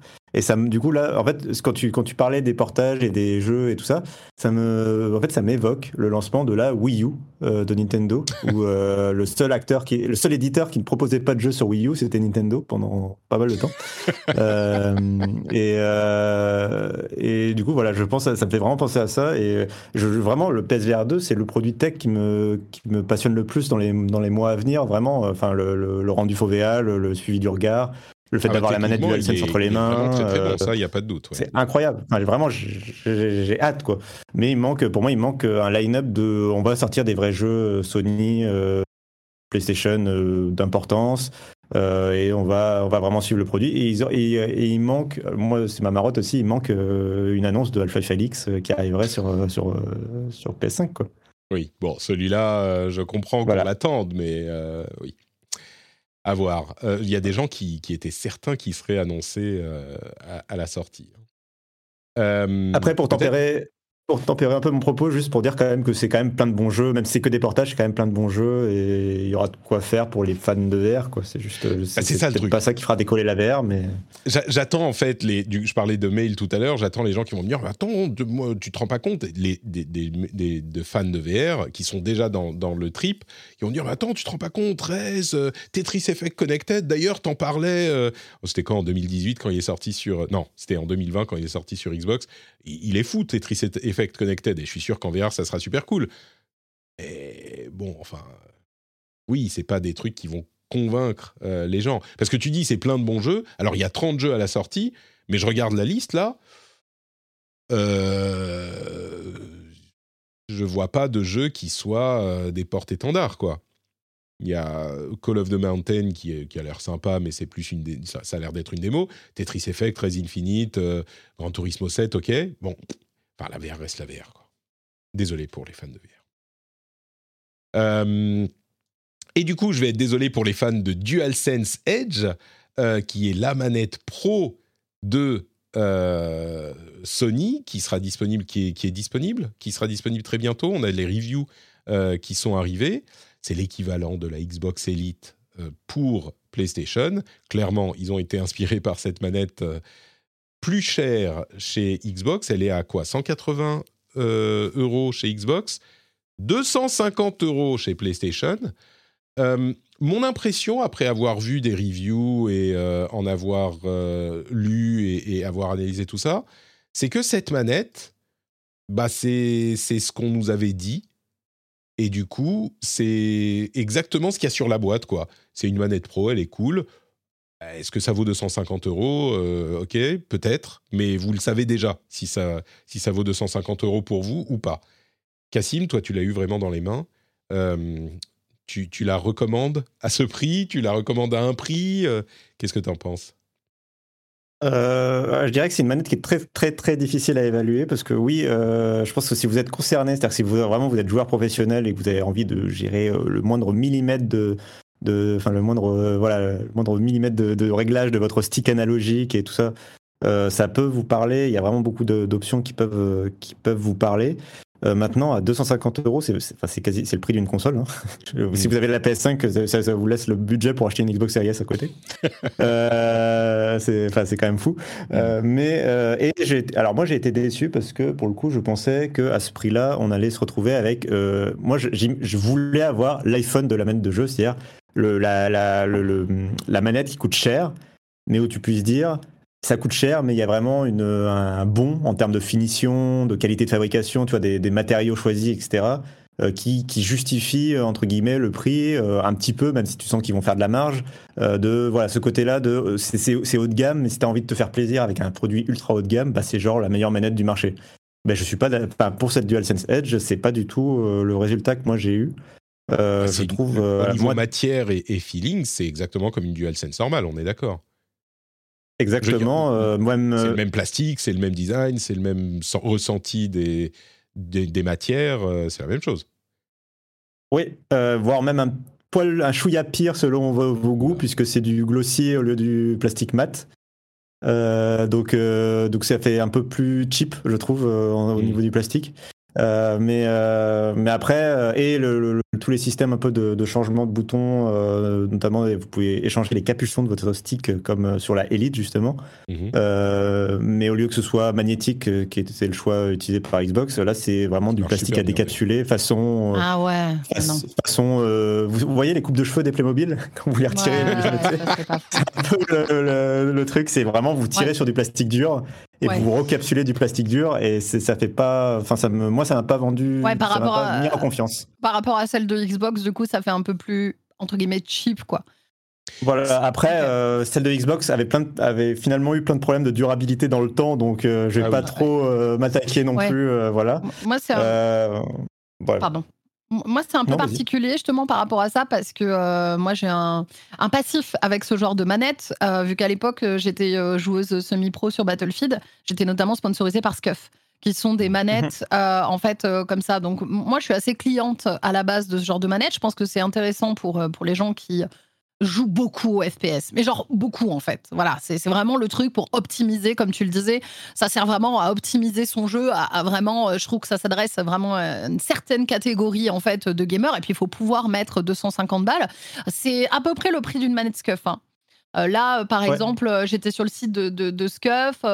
Bon, ça dépend de la manette. Là, en ce moment, elles sont en promo. elles sont à 200, 229 euros chez PlayStation. T'en as certaines à 189 etc. Donc euh, ils sont dans les prix. Après, euh, ouais, c'est vrai que je trouve ça juste dommage de mettre euh, de mettre du plastique, mais j'aimerais bien l'avoir entre les mains, histoire histoire de voir. et surtout, effectivement, la durabilité en fait. C'est-à-dire que moi, j'avais ah pardon. Non, vas-y, vas-y. Ah, je disais juste, moi, j'avais des, des j'ai eu donc des scuffs. Je suis plus sponsor par eux, hein, donc je suis pas obligée de, dire du bien d'eux, je le précise. mais, mais du coup, justement, moi, j'ai eu des scuffs et elles m'ont duré. Mais il y a des manettes scuffs que j'ai depuis 5-6 ans, quoi. Ah euh, et avec lesquelles je jouais tous les jours, 8 heures par jour à Battlefield. Quoi. Donc euh, c'était vraiment, elles avaient une durabilité euh, incroyable. Donc après, il faut aussi que les gens s'y retrouvent. C'est-à-dire que mettre 250 euros parce que t'aimes le FPS, que t'as envie d'avoir une manette sympa et en plus pouvoir avoir plus de. Voilà, améliorer ton, tes, performances, ok, mais il faut que ça dure dans le temps en fait. C'est surtout ça, quoi. On ne l'a pas précisé, mais ce qu'on peut faire avec, euh, avec cette manette, c'est des trucs euh, comme bloquer par exemple la gâchette pour qu'elle ait moins de temps de trajet, euh, pour qu'on appuie dès qu'on appuie un tout petit peu, donc elle va pas, on va pas devoir appuyer jusqu'au bout. Ça enlève le, évidemment la partie comment? La partie, ça te fait gagner quelques millisecondes en fait, quoi. C'est ça. pour, pour tirer, quoi. Hein. Ouais, ça, on peut aussi euh, euh, euh, changer la courbe sur les joysticks, donc où ça va, à quel moment, à quel moment c'est précis, à quel moment c'est moins précis pour déplacer les, les, les, pour se déplacer ou viser plus précisément, ce genre de truc. Il y a deux, contrairement à la Elite, qui d'ailleurs est à 150 euros. Hein. J'ai dit 180 tout à l'heure ou 170. Elle est effectivement à 150 euros. Merci la chatroom. La Elite, donc 100 euros de moins. Mais euh, on a du coup sur la Elite deux paddles derrière de chaque côté, donc quatre en tout. Et sur la euh, PlayStation DualSense, on en a un de chaque côté, donc deux en tout. Euh, c'est ce genre de truc. Et puis on peut retirer les joysticks de la DualSense pour les remplacer, euh, ce qui coûte 20 euros pièce. Et peut-être qu'on en aura des différents. Mais en gros, voilà, c'est ce genre de fonctionnalité. Pour ceux qui connaissent pas ces manettes-là, euh, c'est ce genre de fonctionnalité qu'on va pouvoir avoir. et la, la, Dual, la, la Elite, elle fait premium. Euh, tu as du matériel. Le, système, alors peut-être que ça a moins de durabilité, la mienne, je l'ai depuis quelques mois, mais le système magnétique, c'est fou parce que tu l'enlèves hyper facilement, mais par contre, une fois que c'est fixé, c'est fixé et ça bouge pas. À moins que, je sais pas, tu te mettes à taper sur ta table avec ta manette, mais vraiment, ça bouge pas. Donc, c'est un petit peu décevant que ça soit, euh, ça, ça soit pas un feeling premium sur la DualSense. Oui, euh, totalement. Et euh, alors sur la durabilité, du coup, alors pour la manette Elite, c'était juste c'est le bouton RB qui pose problème au bout d'un certain temps et euh, c'est un problème de série malheureusement. Mais mais du coup, pour la DualSense Edge, bah, c'est vrai que le fait de pouvoir changer complètement les sticks analogiques, c'est assez rassurant sur ça. C'est que du coup, il y a pas, c'est pas possible qu'il y ait des problèmes définitifs de, de, de drift sur le stick. C'est-à-dire que les sticks eux-mêmes vont avoir un drift un jour ou l'autre parce que c'est la même technologie que sur la Switch et compagnie. Donc euh, ça va finir par arriver, ça, mais euh, au moins tu peux complètement changer le module en, en repassant à la caisse et ça permet de prolonger la durée de vie totale de ta manette. Euh, le souci, c'est plutôt que la batterie, malheureusement, ne... enfin, ils n'aient pas poussé l'effort jusqu'à proposer une batterie qui soit amovible. Non, mais du coup, enfin, je, je, je, veux bien que je chipote, hein, mais, mais du coup, pour la durée de vie totale de la manette, forcément, il y a un moment où la batterie euh, va finir par euh, faiblir, surtout que de base, elle est déjà euh, pas dingue, puisqu'on a une, ça, 5 heures d'autonomie à peu près. On est à 4-5 heures, disons, allez, disons 5 heures, tu chipotes pas. 5 heures d'autonomie, ce qui est un petit peu moins que la manette de base, qui, est déjà une, qui a déjà une autonomie vraiment basse, c'est un vrai défaut, quoi. C'est pas, pas rédhibitoire, mais c'est clairement un défaut, tu, tu, tu chipotes pas sur ça. Mais, euh, mais voilà. Donc je voulais pour conclure, enfin pour euh, vraiment euh, bien expliquer, c'est juste que du coup c'est pas une manette grand public haut de gamme. Hmm. C'est vraiment une manette pro et une manette effectivement concurrente de, ce que peut faire Scuf. Et du coup, si vous êtes, enfin, que vous êtes déjà conscient de, de, ce genre de client, c'est-à-dire que si vous avez vraiment ces besoins très avancés de gestion de profil, gestion de réglage très avancés sur la PlayStation 5 pour tel et tel jeu, euh, notamment pour les FPS en effet. Euh, oui, vous allez être client, mais par contre, si c'est juste, si vous vouliez avoir une DualSense plus plus euh, améliorée, c'est pas du tout ça qui, qui qu'elle propose en fait. C'est une bonne conclusion, effectivement. Donc voilà pour la DualSense. oui. dernier, un dernier mot sur le fait, désolé, un dernier mot sur le fait que, en fait, surtout un des problèmes aussi par rapport à Microsoft, c'est que Sony propose déjà une manette de base qui est très bien, c'est la DualSense de base en fait, euh, qui a toutes les technologies, euh, euh, bah, gâchette, vibration avancée, gyroscope et compagnie. qui fait que du coup, en fait, le plus gros concurrent de la DualSense Edge, c'est la DualSense de base qui coûte que 60 euros, donc elle coûte un quart du prix de l'autre manette. Donc, bah, c'est surtout, je crois que la conversation serait très différente si elle était à un prix raisonnable cette DualSense Edge.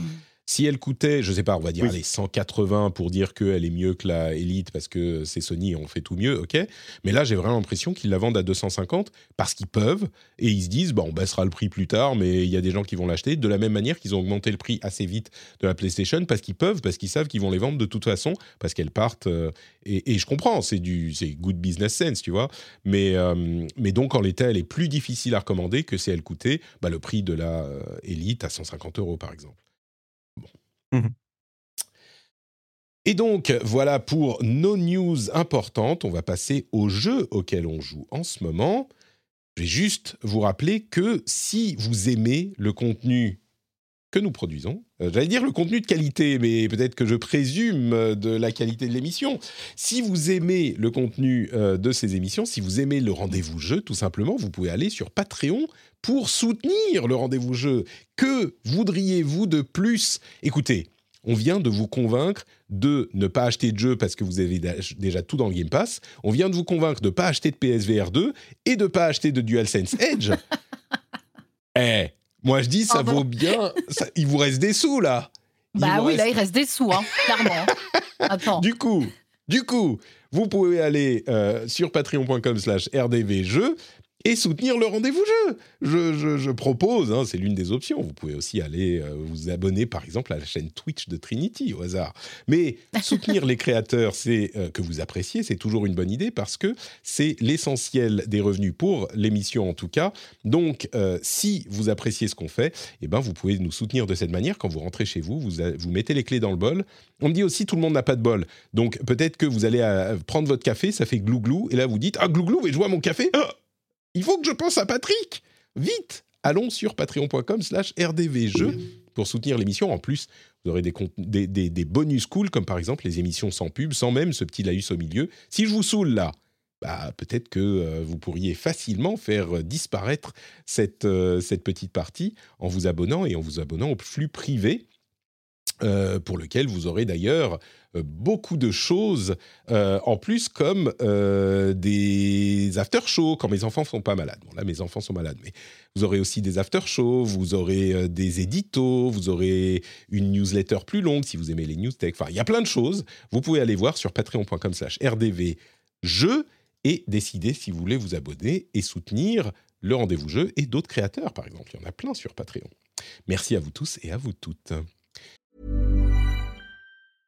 Hiring for your small business? If you're not looking for professionals on LinkedIn, you're looking in the wrong place. That's like looking for your car keys in a fish tank.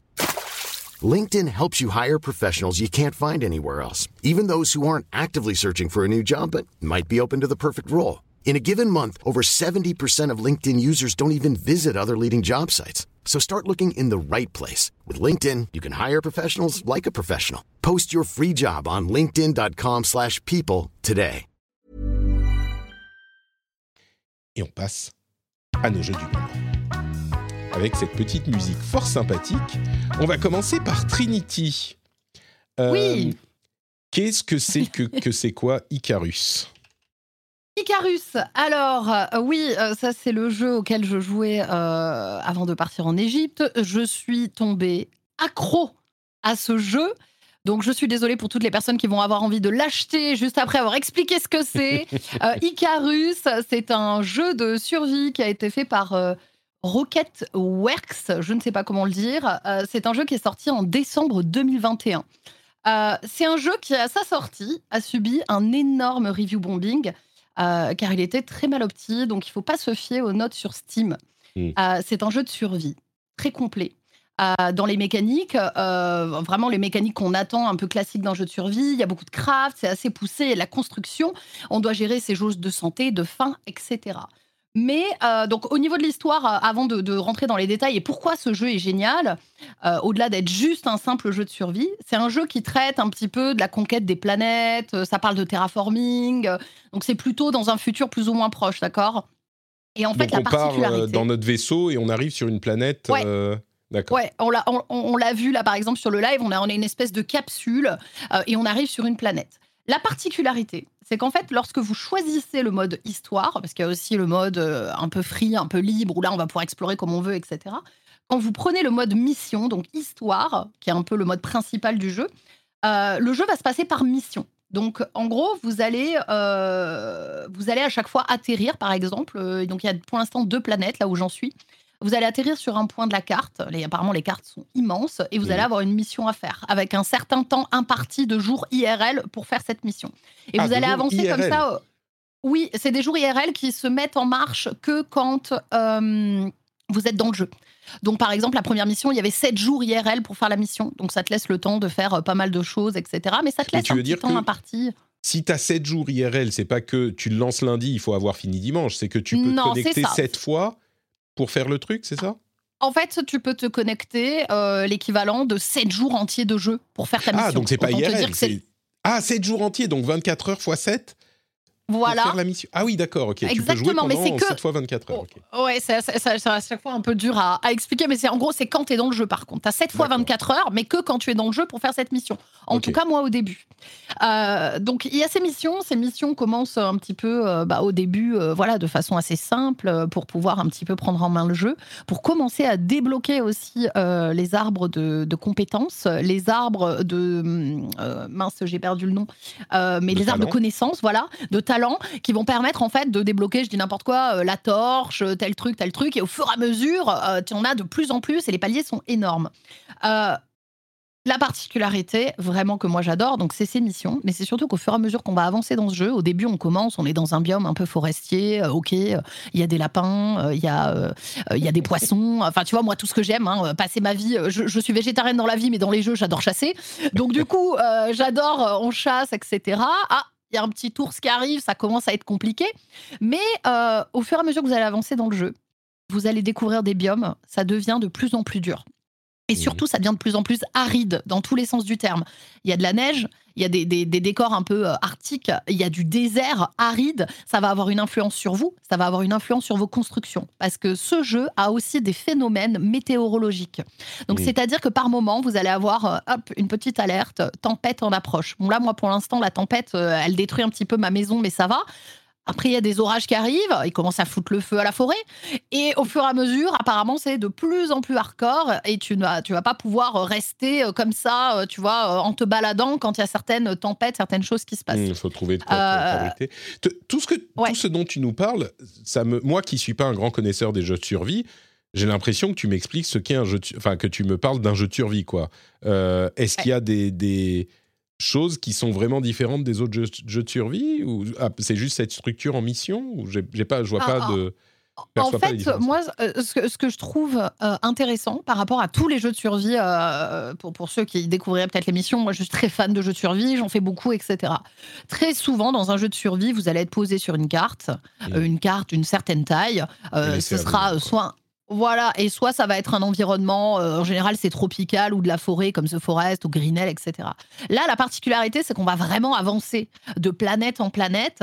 Et en fait, ce jeu de survie euh, nous, nous pousse euh, en même temps à, à- à- à avancer, à continuer de bouger, à pas trop s'attacher à ce qu'on construit, mais pourtant on doit construire des trucs quand même cool euh, parce que parce qu'il faut qu'on survive. Enfin, tu vois, il y a vraiment tout cet aspect-là et surtout la variété en fait. Ce qui est intéressant dans le jeu, c'est que c'est un jeu de survie où enfin on n'est pas juste dans un biome euh, et, euh, et où en fait on doit toujours faire la même chose. Là, le jeu est en perpétuelle évolution.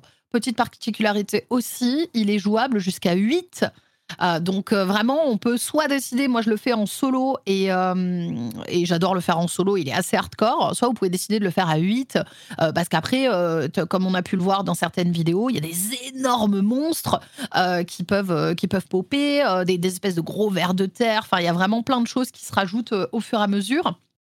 Et euh, la difficulté est ajustable, donc on peut vraiment choisir en fonction pour chaque mission euh, la difficulté de sa mission. Euh, on a forcément un mode libre qui est disponible, qui permet en fait d'avoir accès entièrement à toutes les cartes et surtout à tous les biomes. Moi, je trouve ça hyper excitant en fait d'arriver sur un jeu et de te dire. Ok, là, je suis dans une forêt, mais en fait, tant bien dans cinq missions, je suis dans un désert aride Ouais, où il fait euh, découvrir des 70 trucs, degrés. Ouais, il, pousse vraiment à cette envie de, de découverte. Euh, donc moi, j'ai vraiment, je suis tombée sous le charme du jeu. Alors attention, le jeu a été bien évidemment retravaillé et optimisé, mais euh, il faut quand même une belle machine pour le faire tourner parce qu'on sent que c'est un jeu qui est gourmand parce qu'il est très beau, il est très réaliste. Il y a beaucoup de végétation dans certains endroits, etc. Et même moi, avec ma machine, par moment, je sens qu'il a un petit peu de mal, mais c'est pas gênant pour moi. Donc euh, n'y allez pas si vous avez une machine qui est pas trop, euh, Mm. vois, qui, qui tient pas trop la route, parce que sinon vous allez être, euh, euh, vous allez être déçus. Mais c'est mon énorme coup de cœur. Là, là, voilà, tu vois, juste après cette émission, la première chose que je vais faire, c'est allumer, mon, allumer mon live et jouer à Icarus. Si vous êtes fan de jeux de survie, vous allez adorer. J'espère vous l'avoir bien vendu. Écoute, je pense que c'est pour les gens qui, sont des- qui sont clients de ce genre de jeu, ça va être une découverte. Je ne sais pas si ceux qui sont déjà pas qui sont pas déjà clients vont vont être euh, intrigués, mais Ah non, pas du tout. peut-être. Ah, Ouais, ceux qui pourrait. sont pas clients, euh, s'ils sont pas clients de jeux de survie, euh, là on est dans de la vous, pure ouais. survie. Ouais, je pense Très que c'est pas pour vous. Euh, Faut aimer crafter des trucs et chasser, quoi, hein, clairement. Mais, mais voilà, très bonne découverte. Très bien. Euh, un autre jeu auquel tu as joué un tout petit peu, euh, c'est Forspoken, c'est un petit peu la sortie de la semaine. Euh, la Oui. raison pour laquelle on n'en a pas euh, fait tout un fromage dès le début, c'est peut-être parce que c'est le genre de jeu qui divise beaucoup, qui est un petit peu clivant. vous vous souvenez que à la sortie de la démo, moi je m'étais beaucoup inquiété sur le jeu. La démo m'avait vraiment pas plu. Euh, et au final, alors que priori je trouvais ça euh, plutôt intéressant comme jeu, c'est un jeu de, Square Enix avec une héroïne euh, new-yorkaise normale qui est tout à coup transportée dans un monde fantastique, un petit peu médiéval mais un peu bizarre, en grand monde ouvert, qui, avait l'air intéressant. Ça, le, traversal les déplacements dans ce monde ouvert avaient l'air assez, bah, assez intéressant, assez bien fait, et c'était un petit peu une promesse de euh, une promesse de, mettre en avant les capacités des consoles nouvelle génération, puisqu'elles pourraient euh, gérer un monde ouvert aussi rapide, aussi grand, avec des déplacements aussi rapides. Donc, il y avait quelque chose d'intéressant. La démo m'avait euh, un petit peu un petit peu inquiété. Les reviews en général, on va dire, sont alors c'est clairement pas un ratage, mais c'est le genre de jeu qui euh, va plaire à certains pour certaines de ses qualités et déplaire à d'autres, euh, peut-être plus que ceux à qui ça va plaire, pour ses défauts. Euh, mhm. C'est un jeu qui... Il vaut mieux avoir un jeu comme ça qu'un jeu qui laisse tout le monde tiède, je pense, qu'un jeu qui soit juste moyen, mais c'est clairement pas une grosse réussite. Il y a plusieurs reviews que j'ai vues de gens qui disent euh, franchement moi je l'aime bien j'ai passé des super bons moments avec il y a ses défauts que vous devez connaître et clairement ça sera pas pour tout le monde mais moi j'y passe euh, j'y passe du bon temps euh, et, j'y trouve des, qualités très claires donc ouais. Voilà, c'est pas. on, s'attendait à ce que ça soit l'une des grosses sorties du premier trimestre. je crois qu'on l'aura oublié dans deux semaines et peut-être qu'il arrivera sur le Game Pass à un moment et qu'on pourra tous le tester. Euh, c'est pas un jeu sur lequel je dirais que je crois que beaucoup de gens vont s'arrêter, mais il a peut-être des qualités. Et du coup, euh, oui, donc j'en viens à Trinity qui a joué euh, un petit peu. Hein, tu as juste joué quelques heures. Euh, qu'est-ce que tu en as pensé dans cette première prise en main, toi? Alors, euh, ouais, moi j'y ai joué. Alors, je précise, j'ai joué hier euh, dans le cadre d'une découverte euh, sponsorisée par Square Enix. En fait, ils m'ont proposé, ils m'ont dit écoute, voilà, si tu veux découvrir en live, on te propose de jouer au jeu et d'être rémunéré. J'aime bien le préciser, comme ça tout est transparent. Euh, mais euh, voilà, mais euh, ça m'empêche pas de rester, bah, voilà, de rester honnête, comme même en live, hein, j'ai quand même dit certains points qui étaient positifs et négatifs pour moi. moi, j'ai pu y jouer à peu près 2h30, ce qui m'a permis en fait de, de, de, juste assez pour passer, on va dire, le tuto, pour découvrir l'intrigue et pour avoir accès à l'open world. pour un petit rappel, en fait, dans le jeu, on incarne Frey, donc c'est une jeune New-Yorkaise de, de, nos jours hein, qui vit difficilement dans cette ville et euh, qui vit aussi de petits larcins euh, après un départ assez compliqué dans la vie car elle a été abandonnée à la naissance. Voilà, donc ça pose un petit peu les, bases. Ces mauvaises fréquentations, euh, bah, en fait, vont lui poser pas mal de problèmes et elle avait accumulé beaucoup d'argent pour partir de New York et recommencer sa vie. Et en fait, bah, à cause de toutes ces embrouilles, le squat dans lequel elle est avec son chat Homer, que j'adore, va finir par brûler. Et va brûler avec euh, tout son argent pour partir. Euh, elle est un petit peu déprimée, etc. Euh, elle aurait dû le placer, exactement. Donc après ça, elle se retrouve sans rien et en réfléchissant à comment elle va se sortir de cette situation, elle va tomber en fait sur un bracelet qui, quand elle va l'enfiler, va la, transporter dans un espèce de monde surréaliste qui s'appelle Atia. Voilà, donc ça c'est vraiment le, pitch du jeu et on arrive dans ce monde un petit peu qu'on a vu dans les vidéos, un petit peu euh, voilà, un petit peu féerique euh, et en même temps un peu dark, euh, etc. Moi, dans l'ensemble, très honnêtement, alors j'ai trouvé le jeu sympa. Je ne vais pas dire que j'ai trouvé que c'était extraordinaire, que c'était le jeu de l'année pour moi et qui m'avait fait waouh, etc. Mais j'ai trouvé le jeu sympa. Et honnêtement.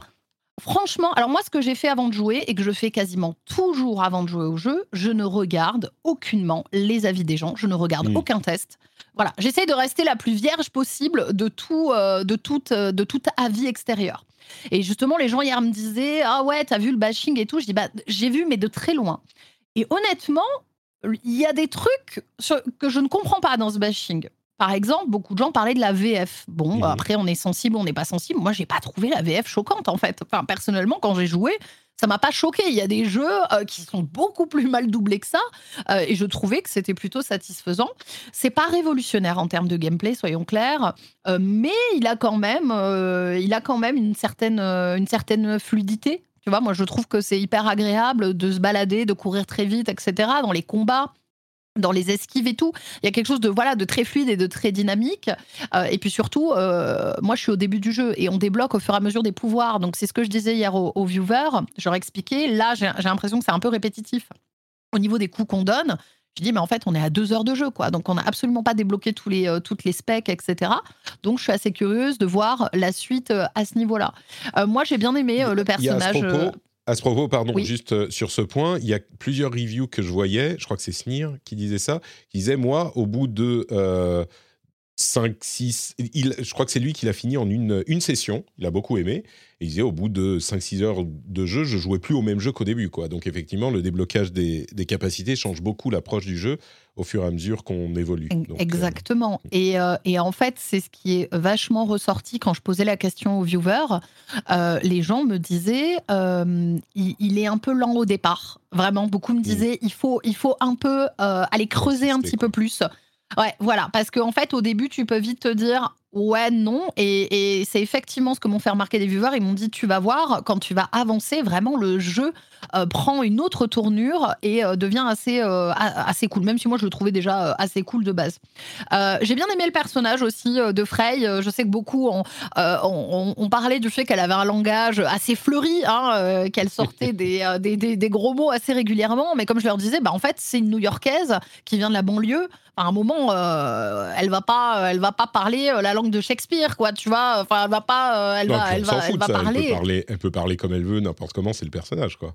Ouais, mais tu sais qu'il y a beaucoup de gens qui faisaient le reproche qu'elle avait un langage fleuri, en fait. Oh. Énormément, tu vois, de gens. Ouais, ouais. Donc, du coup, bref, on a eu beaucoup de discussions par rapport à ça. Moi, dans les points, euh, donc pas révolutionnaire, euh, ouais, effectivement, je comprends qu'il y en ait certains qui, pour le début du jeu, il manque encore cette étincelle. Moi, j'ai envie de mm. creuser un petit peu plus, voir ce que ça va donner. Je suis très agréablement surprise des mobs. Je trouve que les mobs sont hyper bien travaillés. Euh, je les ai trouvés très jolis, c'est quelque chose auquel j'apporte vachement d'importance. Donc moi, je suis assez curieuse. En fait, là, je suis dans ce truc où, ouais, c'est cool. Il est cool. On, va continuer, on va voir ce que ça donne.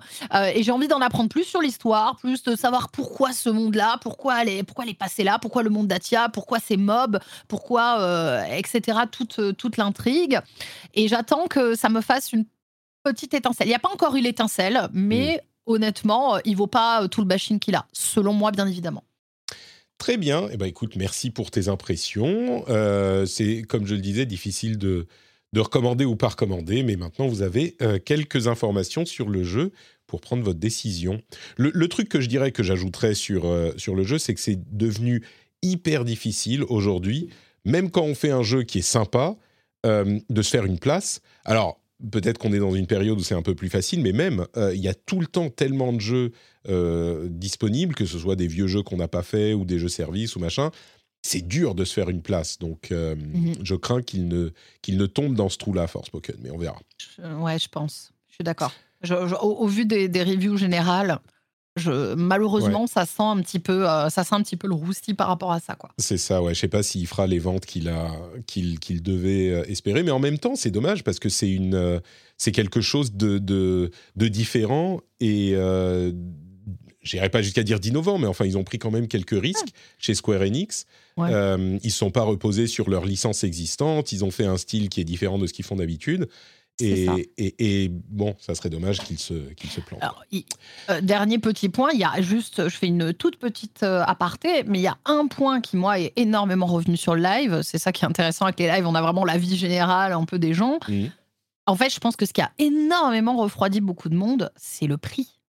Mmh. Il y a des, il y a des gens. Mmh. ouais, ouais, ouais. Et il y a beau... En fait, c'était quelque chose qui ressortait beaucoup. Ils disaient, oh ouais, non, mais 80 euros, c'est-à-dire qu'ils me disaient, le jeu est cool, mais je suis pas prêt à mettre 80 euros. Tu vois, c'était vraiment quelque chose qui était assez récurrent.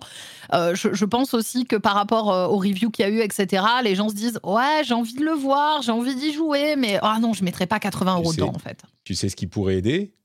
C'est que ça devienne tout à coup un jeu passable. Exactement. Mais bon, c'est une exclue console PlayStation pour le moment. Peut-être que d'ici un an, il arrivera sur le Game Pass, enfin sur Xbox et peut-être sur le Game Pass. À voir. Oui, ou alors, euh, ou alors ça va être un jeu, un jeu plus sable.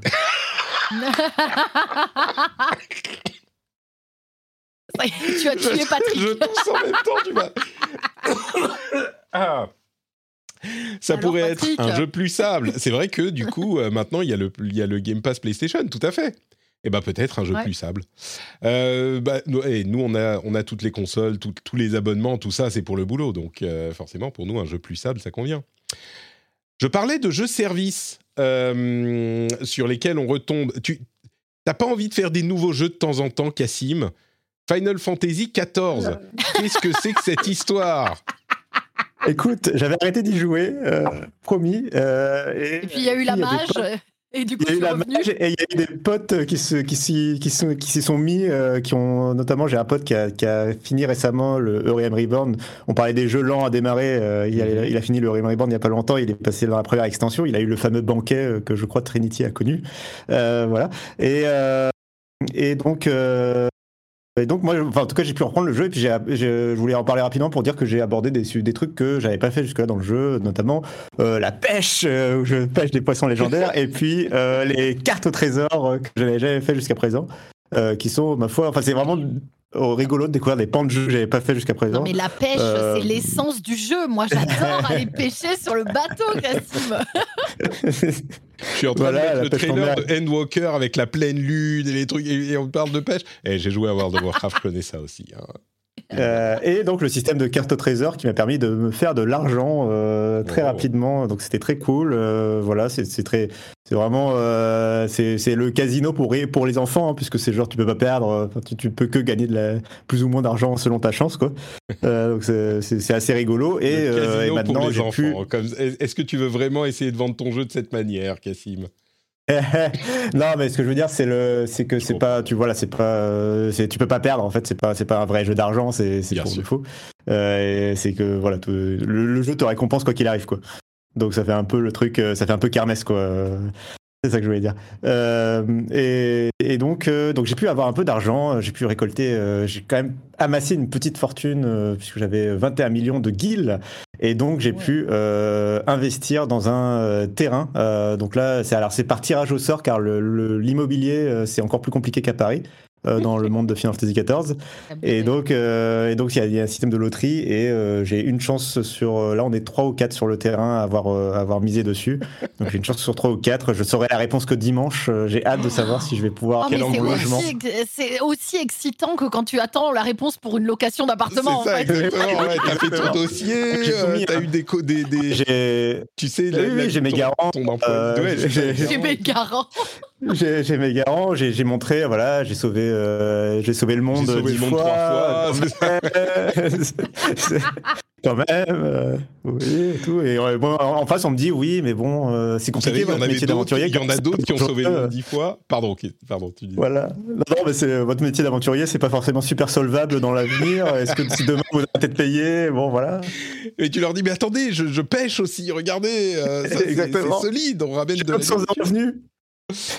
Très bien. Bon, et, et donc euh, ton ton ton, ton activité d'auto-entrepreneur euh, aventurier ne convainc pas. euh, C'est ça, euh, malheureusement. Mais, mais, mais voilà, je suis retombé Enfin, un peu pas, dedans dans les activités annexes. et- Oui, oui, peut-être que je l'aurais, mais je, je- voilà, je suis retombé dans le. En vrai, donc blague à part, c'est vrai que le housing, bah, j'ai changé de serveur, donc j'avais plus de maison en gros, et donc j'ai hâte d'en avoir une parce que ça fait partie de quand même avoir son petit chez soi. euh, quand t'as fini ta session de jeu, de pouvoir revenir ton- dans ton petit chez soi, tu vois, euh, afficher, décaler Mhm. légèrement le cadre, euh, le cadre que tu affichais au mur, tu vois, tu te dis allez, je le mets un peu plus à gauche, euh, voilà. C'est quand même. Je comprends. Donc, tu es retombé dans Final Fantasy XIV. On te souhaite que dimanche, tu aies une réponse positive de, ton, de mon de ton bail. futur prop- propriétaire. Très bien. Euh, pour ma part, euh, alors j'ai joué à Hi-Fi Rush comme je le mentionnais tout à l'heure, hein, euh, un tout petit peu, donc je vais pas, vais pas plus en reparler. Mais c'était malicieusement que je reprochais à Cassim de jouer à des vieux jeux, puisque j'ai de mon côté relancé Persona 5, Persona 5 Royal. Figurez-vous que j'ai, tout le monde s'est mis à reparler de Persona. Euh, là, avec la sortie du, c'est le 3 su- qui est arrivé sur, X- sur Game Pass, enfin sur Xbox. Je me souviens plus si c'est le, le 3 ou le 4. Alors là, je, je, sais pas moi. Là, t'es plus du tout. Euh, là, on parle d'autre Ah ouais, là, je suis déconnecté là. que tu connais pas du tout. Euh, bon, bref, il y a des personnages qui sont arrivés sur, euh, sur Xbox. Et j'avais joué au 5 à l'époque de sa sortie, c'était 2017, je crois. Et je me suis dit, oh, bah, je, vais, je vais le reprendre, ça fait longtemps. J'avais joué petit 10-15 heures. Euh, et, et, puis j'avais relancé une fois, euh, genre deux ans ou trois ans plus tard, et j'avais été un petit peu rebuté par euh, l'aspect social en dehors du gameplay et des donjons. Et donc j'avais laissé tomber. Et là, bon, j'étais peut-être mal luné ou fatigué à ce moment, vous savez, avec les enfants, tout ça. Et, et là, je me suis dit, bah, je voudrais bien retenter Persona. J'avais quand même beaucoup aimé le 4. Et puis, c'est tellement cool ce jeu, machin. Et, du coup, je me suis dit, bah, je vais relancer Persona. J'en suis déjà après le premier donjon, pourquoi pas. Et il y a des gens qui me sont, qui, qui m'ont fait remarquer sur euh, le Discord que euh, le 5 Royal est dispo sur euh, le Game Pass je me disais, ah, est-ce qu'il faut recommencer le... Parce que et le Royal, il faut recommencer depuis zéro. Hein. C'est une version, on va dire, c'est un Director's Cut, on va l'appeler comme ça pour simplifier, qui, était, qui a permis à Danny de le remettre en jeu de l'année, euh, l'année de sa sortie, je sais plus, c'était en 2020, quelque chose comme ça.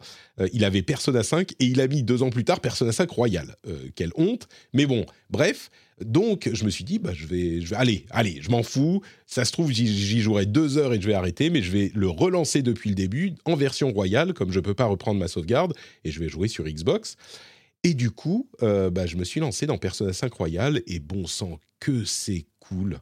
C'est euh, incroyable. C'est tellement. Je... Disons que euh, l'expression c'est stylé a pris une, euh, une ampleur euh, un peu plus importante chez les jeunes et je ne voudrais pas faire une sorte de euh, How do you do fellow kids en, disant c'est stylé, mais pour le coup c'est vraiment stylé. Le style de Persona 5, enfin on le sait, hein, on en a parlé pendant très longtemps, mais c'est impossible de, de, voir ou de revoir ce jeu et de pas être émerveillé par l'expérience utilisateur entre guillemets que c'est, que ce soit la musique, l'interface, enfin bon, on en a déjà parlé à, de nombreuses reprises.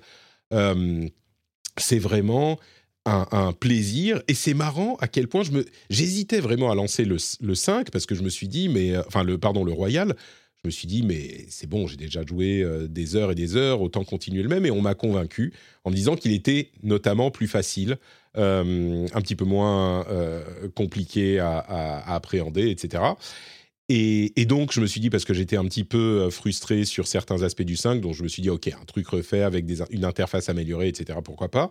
Et il y a aussi un nouveau personnage.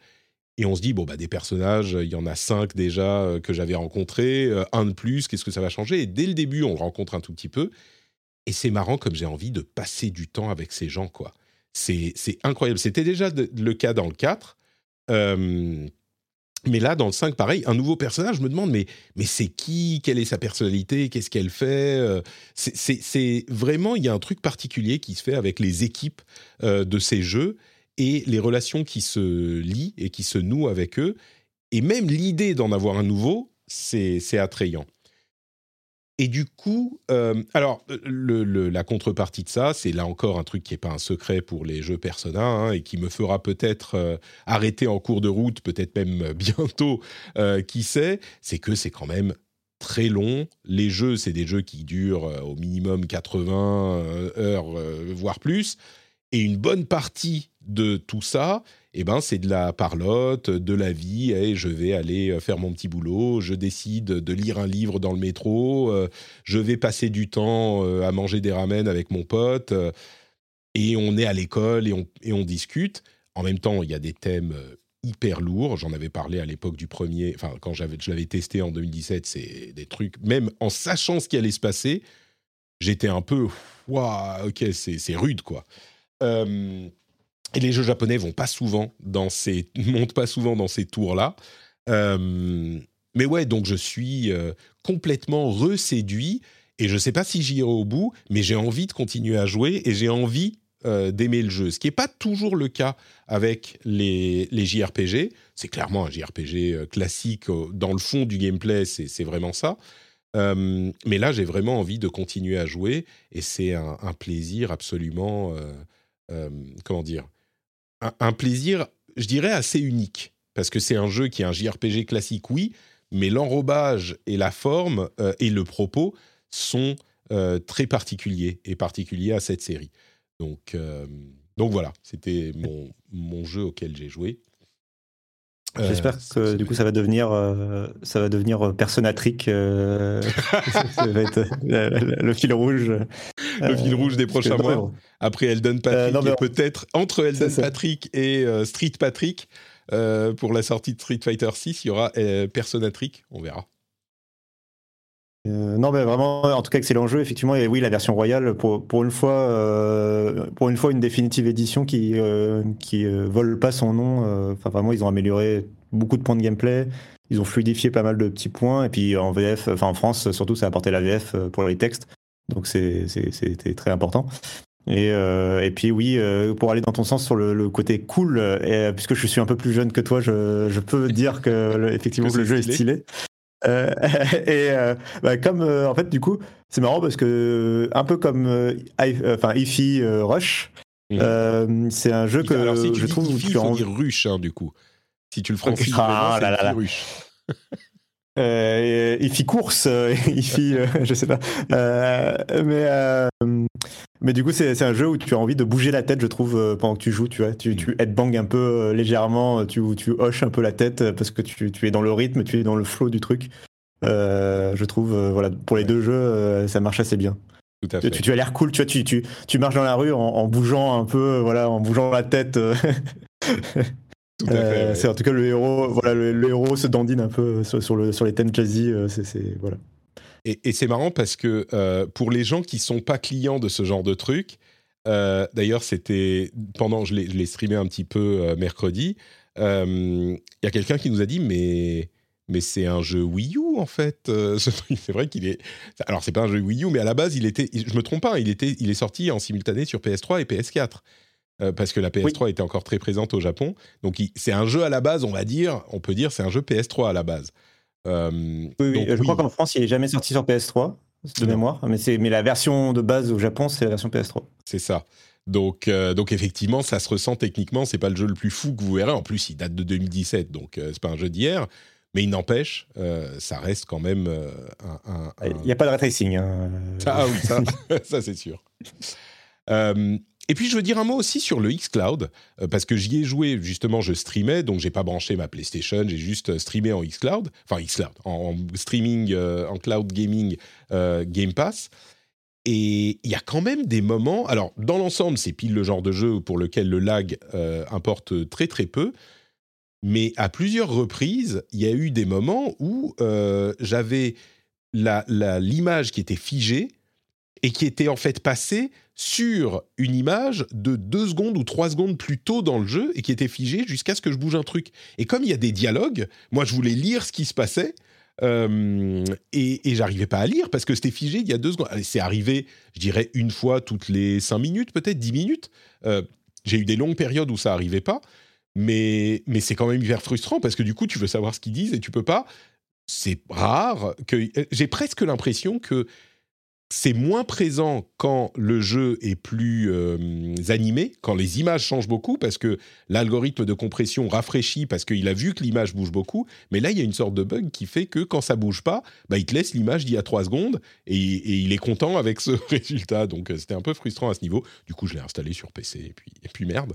Mais, euh, mais bon, voilà, c'était un petit détail. Il était très jouable quand même sur le, sur le xCloud. Trinity est, restée complètement. Euh, euh, elle est allée se faire un café. Euh, est-ce qu'il y a des vampires? Est-ce qu'il y a des zombies? Est-ce qu'il faut survivre? Ah, Non. c'est quoi cette histoire? Tu vas manger des, des, curry rice dans un, dans un restaurant avec tes potes? Mais tu m'as vu? Attends, il y a quand même dans, le côté bestial, il y a quand même des monstres il y a... Ouais, mais... il y a des démons qui font popo sur les WC, il y a des. Oui, il y a, de tout. Non, hein. mais c'est pas des trucs horribles, c'est des trucs bizarres de japonais, quoi. Les, les monstres sont hyper bizarres, mais c'est pas des trucs, euh, tu vois, c'est pas du sang. En vrai, je, je, suis pas fermée à l'idée euh, de, de, le tester un jour, en fait. C'est juste qu'il est absolument pas dans ma ligne de priorité. Mais j'en entends tellement, euh, tellement parler que why not, en fait. Vraiment, eh, why not? J'adorerais que tu, que tu rentres dans le trip et ça serait, enfin, pour le coup, ça te ferait de, de la matière Mais franchement, à mon avis, tu vas y jouer deux heures et tu vas dire mais, mais qu'est-ce Ah, que c'est que votre truc là? Déjà, le tutoriel, entre guillemets, c'est 5 heures. Donc, euh, tu commences même pas. Ah ouais. Et tu joues, tu joues peut-être, allez, 33 minutes sur les 5 premières heures de jeu. Donc, euh, Pourquoi c'est que c'est quoi C'est que de la cinématique? Non, c'est pas, c'est, tu, tu es dans, dans la classe et puis tu écoutes ce que dit le prof et puis tu discutes avec les. les, les Ah d'accord, Euh, ouais, je vois. Tu vois, c'est ce genre de truc. Et le, le vrai gameplay, entre guillemets, le côté JRPG, euh, où tu vas faire des combats contre des monstres, allez, j'exagère pas, Cassim, en disant que c'est 30 minutes sur les 4-5 premières heures. Chose comme ça, quoi. Ouais, d'accord. Ouais, ouais, ok. Ouais, ouais, Bon. donc faut, faut être, euh, faut être.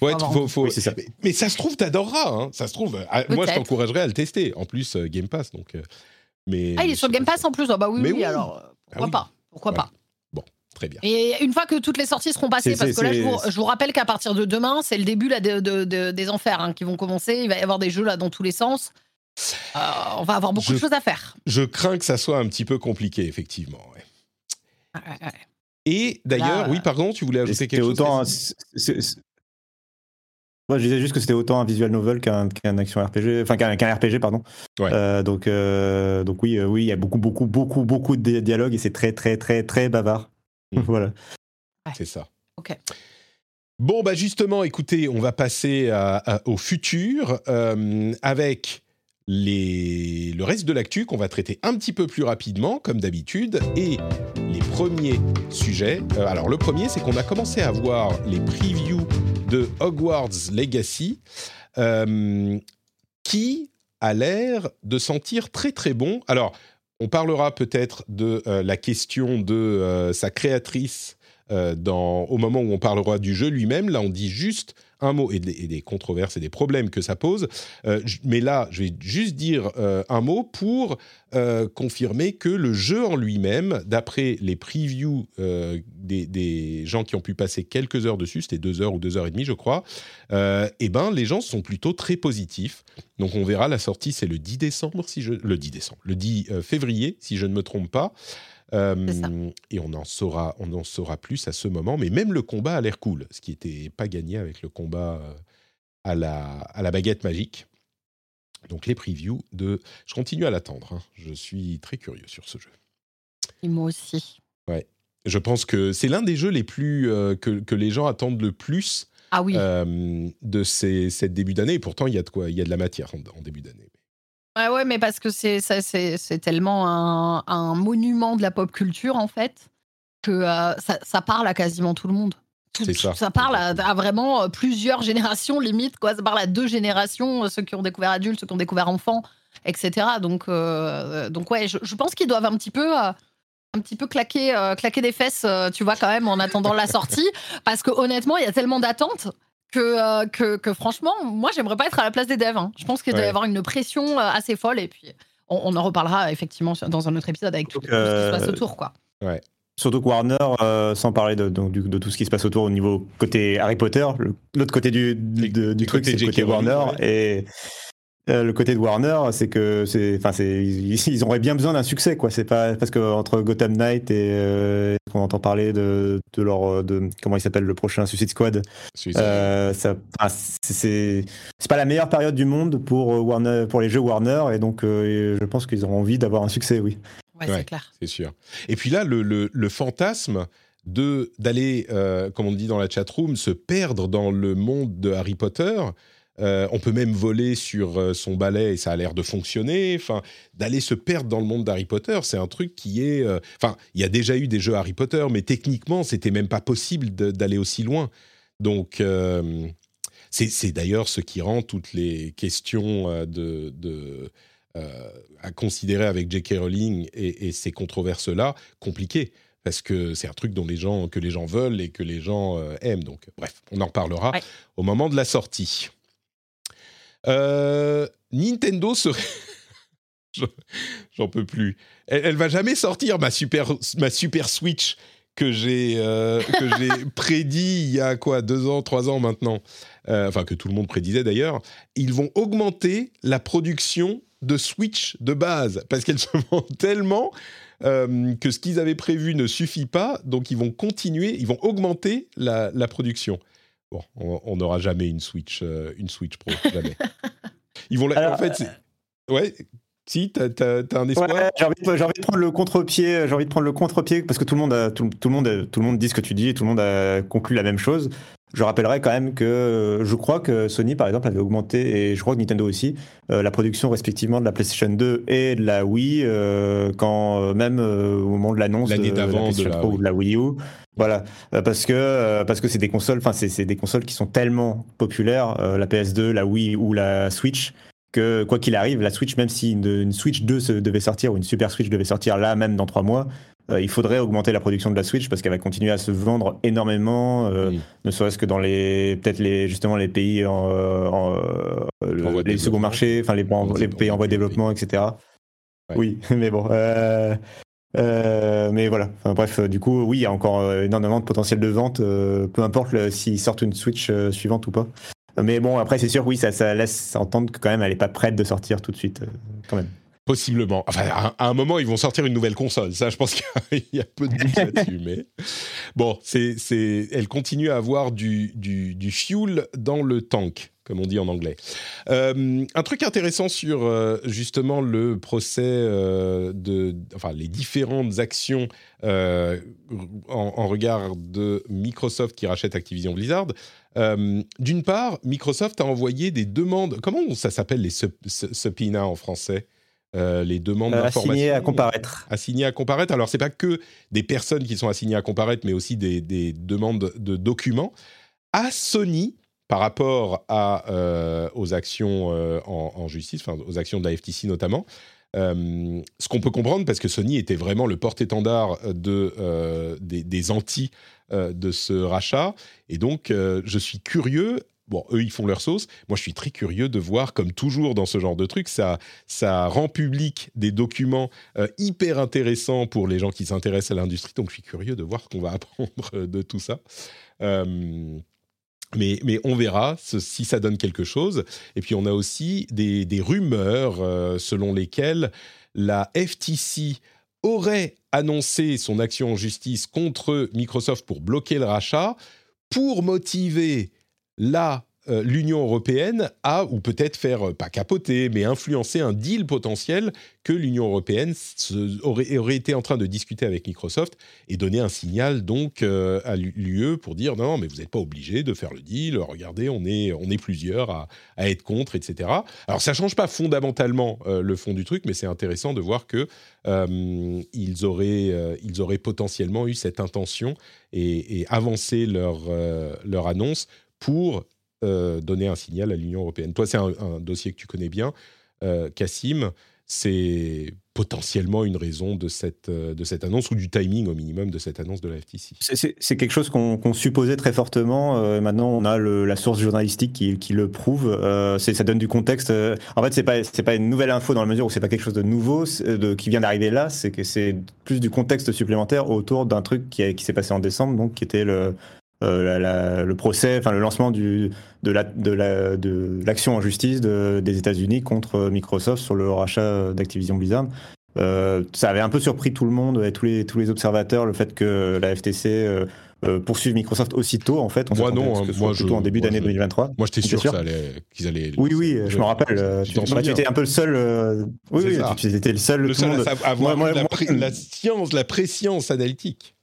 Bien sûr, tu m'avais invité, je t'avais dit, ben non, euh, c'est plutôt en 2023 qu'ils vont, qui à mon avis, vont porter plainte et tout. Et toi, tu me disais, non, non, c'est en décembre, tu vas voir, voilà. Ouais, dans deux jours. Exactement.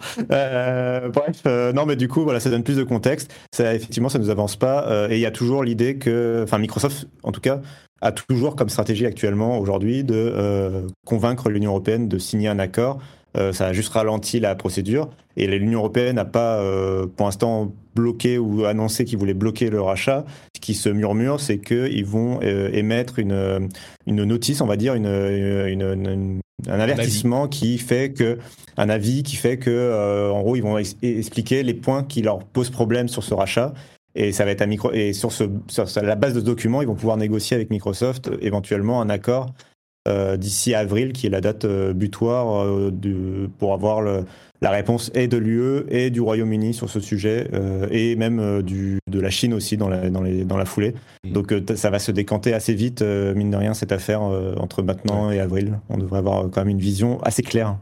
C'est-à-dire que là, effectivement, la notice ou l'avis euh, devrait arriver dans pas trop longtemps. Et, c'est plus structuré que ce dont on discute depuis longtemps, c'est-à-dire que l'UE devrait dire alors on a un problème spécifiquement sur ce point, ce point, ce point. Euh, je sais pas, je dis n'importe quoi, mais euh, l'exclusivité des jeux euh, Activision Blizzard sur votre plateforme ou la disponibilité des jeux Activision Blizzard euh, euh, dans les services de streaming en dehors du Game Pass, par exemple. Et à partir de là, Microsoft peut aller les voir leur dire OK, bon, ben, on vous garantit qu'on vous promet, contrat euh, signé avec notre sang, tout ça, que sur les 25 prochaines années, ils seront. Et un point important par rapport, et on revient à la FTC justement, il y a un peu le début de cette info, sur le fait que ce que Microsoft peut négocier, ils peuvent le promettre et le signer auprès de l'UE à l'échelle internationale. C'est-à-dire ils peuvent dire, bon bah Call of Duty par exemple, on va le mettre sur PlayStation pendant 10 ans, leur fameuse promesse là, euh, et on va le signer pour que ce soit valide pas que dans l'UE, mais euh, partout dans le monde. Et du coup, euh, et après, ils peuvent se servir de ce qu'ils ont signé avec l'UE qui a valeur internationale dans leur procès avec la FTC aux États-Unis en disant bah voilà là la FTC ils, craignent telle et telle chose monsieur le juge regardez pourtant on a signé déjà des promesses internationales auprès de l'UE sur ces points et c'est ce que craignait c'est pour ça que la FTC a fait ce mouvement d'après Bloomberg euh, parce qu'elle craignait que euh, bah, si Microsoft avait signé avec l'UE dès la fin d'année 2022, euh, ils auraient coupé l'herbe sous le pied de la FTC avant que la FTC puisse émettre des oppositions en fait. Et ce qui est, ce qui est, alors je ne sais pas si la FTC va ensuite faire une demande aussi structurée, mais ce qui, ce qui marque, c'est vraiment ça, c'est qu'ils vont avoir des, des points précis sur lesquels on peut discuter, parce que pour le moment, la FTC, c'est un petit peu, ouais, on est, on est un peu inquiet sur le, le, rachat quand même. Et à partir de là, c'est difficile de, d'avoir une argumentation euh, précise. Ils sont pas sur des points aussi clairs. Quoi. Bref, le, le, le juge devra en, juger bientôt également pour, euh, pour la FTC. Euh, quelques news, allez, plus rapides. The Last of Us aurait, à la surprise totale du monde entier, comme on en parlait la semaine dernière, poussé les ventes du jeu je dis de Last of Us, je parle de la série évidemment. Euh, ça aurait poussé les ventes du jeu, qui serait désormais premier des ventes de, euh, de sur Amazon. Alors il y a plusieurs versions, hein, évidemment, euh, la version base, la version remasterisée, la version part one, le 2, etc., etc. Enfin, je dis la version base, c'est la version remasterisée sans doute. donc ça se vend beaucoup. On a aussi GoldenEye qui arrive sur Xbox et Switch dans quelques jours. C'est quand? Je ne me souviens plus. Euh, dans quelques jours, le 27 janvier, c'est ça, demain. C'est le jeu que euh, plein de gens vont lancer et ne plus jamais regarder de leur vie, malgré leur, euh, malgré leur nostalgie. oh, le long calvaire, l'agonie, la souffrance prend enfin fin Marvel's Avengers arrive à la fin de son développement, a annoncé Crystal Dynamics. Après plus de deux ans de développement euh, et de contenu additionnel, Marvel's Avengers euh, n'aura plus de nouveaux contenus à partir du 31 mars. Euh, c'est un peu ce que tout le monde se demandait. Moi, je pense que c'était un contrat signé avec Marvel pour deux ans de contenu minimum, mais, mais voilà, euh, si vous attendiez qu'il y ait tout le contenu pour pouvoir y jouer, bah maintenant vous pouvez. Euh, je vous le recommande pas. Enfin, je vous recommande pas. le solo est marrant, mais oui, il y a d'autres choses à faire. Euh, les joueurs chinois ont perdu accès au jeu Blizzard après 14 ans suite à la fin du partenariat signé avec NetEase. On parlait la semaine dernière du jeu de rôle développé par NetEase, du MMO développé par NetEase, qui remplace à peine euh, euh, World of Warcraft. Le 23, ça y est, ça a été coupé. Et puis, 343 euh, Industries a confirmé qu'il n'arrêtait pas de faire des jeux Halo. Il y a eu des rumeurs selon lesquelles il superviserait le développement chez des développeurs tiers. Et ils ont dit non, mais c'est. Alors, on sait qu'on, s'est un peu planté sur les précédents, mais on continue les jeux Halo. Pas déconner, c'est notre licence. C'est un peu surprenant quand même comme rumeur, mais ils ont infirmé cette rumeur. Si vous avez des, choses à ajouter sur ces points, n'hésitez pas. Euh, Donjons et Dragons va passer en open, euh, va passer en Creative Commons pour son Open Gaming euh, license. Euh, les ah, je sais pas, on parlait sur le Discord de stack ranking dans les sociétés. Vous savez ce que c'est le stack ranking? Ou pas? Hmm, Pas du tout. Pas du tout. Non, je ne sais pas du tout, mais Patrick, qu'est-ce que c'est que le stack ranking? Alors le stack ranking, c'est un système de notation dans les sociétés euh, dans lequel les euh, employés sont notés sur une échelle et il doit toujours y en avoir qui sont dans les plus bas et qui sont dans les plus hauts. Et on, euh, généralement, ce, ce, que font les sociétés, c'est qu'elles renvoient les personnes qui sont en bas du classement. Donc on dit les, les 5% ou les 10% les moins performants, eh ben on va les renvoyer tous les mois, six mois, tous les ans, ou c'est ce genre de truc. Et c'est un système alors, qui peut peut-être marcher euh, si une fois tu te dis bah, on a trop de monde, donc on va renvoyer ceux qui sont. On va licencier ceux qui euh, sont les moins bons, ok. Mais quand c'est institutionnalisé, euh, ça a. Et automatisé? Automatisé ou automatisé c'est encore autre chose ah, bah, genre... dans le sens dans le sens tu, tu te poses plus la question tu vois tu, ne peux plus faire d'exception c'est ce sens là ça, ça, a des effets enfin complètement complètement affreux du genre on veut pas aller dans les équipes des gens qui sont bons parce que du coup nous on serait moins bien notés qu'eux ou euh, enfin ce genre de ce genre de conneries. C'est un système ridicule qui a été en, en, vogue euh, il y a un certain temps euh, en particulier dans, dans, certaines startups. Si je vous demande mais quelle société est en train de mettre en place un système de, stack ranking à votre avis dans le monde du jeu vidéo une société qui qui soit peut-être la, la, la, qui est la pire publicité la pire image en ce moment? Est-ce que vous pourriez bah, Electronic Arts. Ah, c'était l'autre, c'est Activision Blizzard. il, y a, un manager, il y a un manager de Blizzard qui, est parti pour cette raison, parce qu'il a dit mais c'est n'importe quoi. Et donc si Activision Blizzard, je, on parlait de théorie du complot avec euh, Microsoft tout à l'heure, qui ne présenterait pas ses bons jeux euh, pour euh, ne pas se faire trop bien voir des autorités de la concurrence. Est-ce qu'ils font exprès, là, Blizzard, de, de je sais pas, d'avoir une image aussi horrible que possible pour, euh, je sais même pas pourquoi. Ils sont, en mode YOLO, là, ça y est, c'est bon. C'est, c'est trop tard. Est-ce qu'ils ont vraiment besoin et, et, en plus, le manager dit euh, Ouais, j'ai pensé pendant un moment après les scandales que ça pourrait donner quelque chose, mais en fait, euh, c'est n'importe quoi, ça continue à être n'importe quoi. Bref.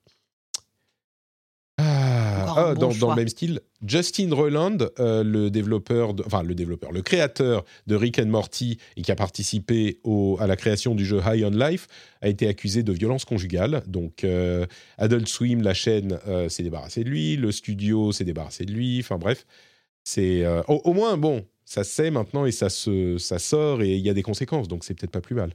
Mais du coup, j'ai plus tellement envie de jouer à High on Life dont je disais des, des bonnes choses il y a quelques semaines. Et puis pour conclure, deux euh, sujets marrants. Vous connaissez GeoGuessr? Vous savez ce que c'est? Oui, oui, j'adore.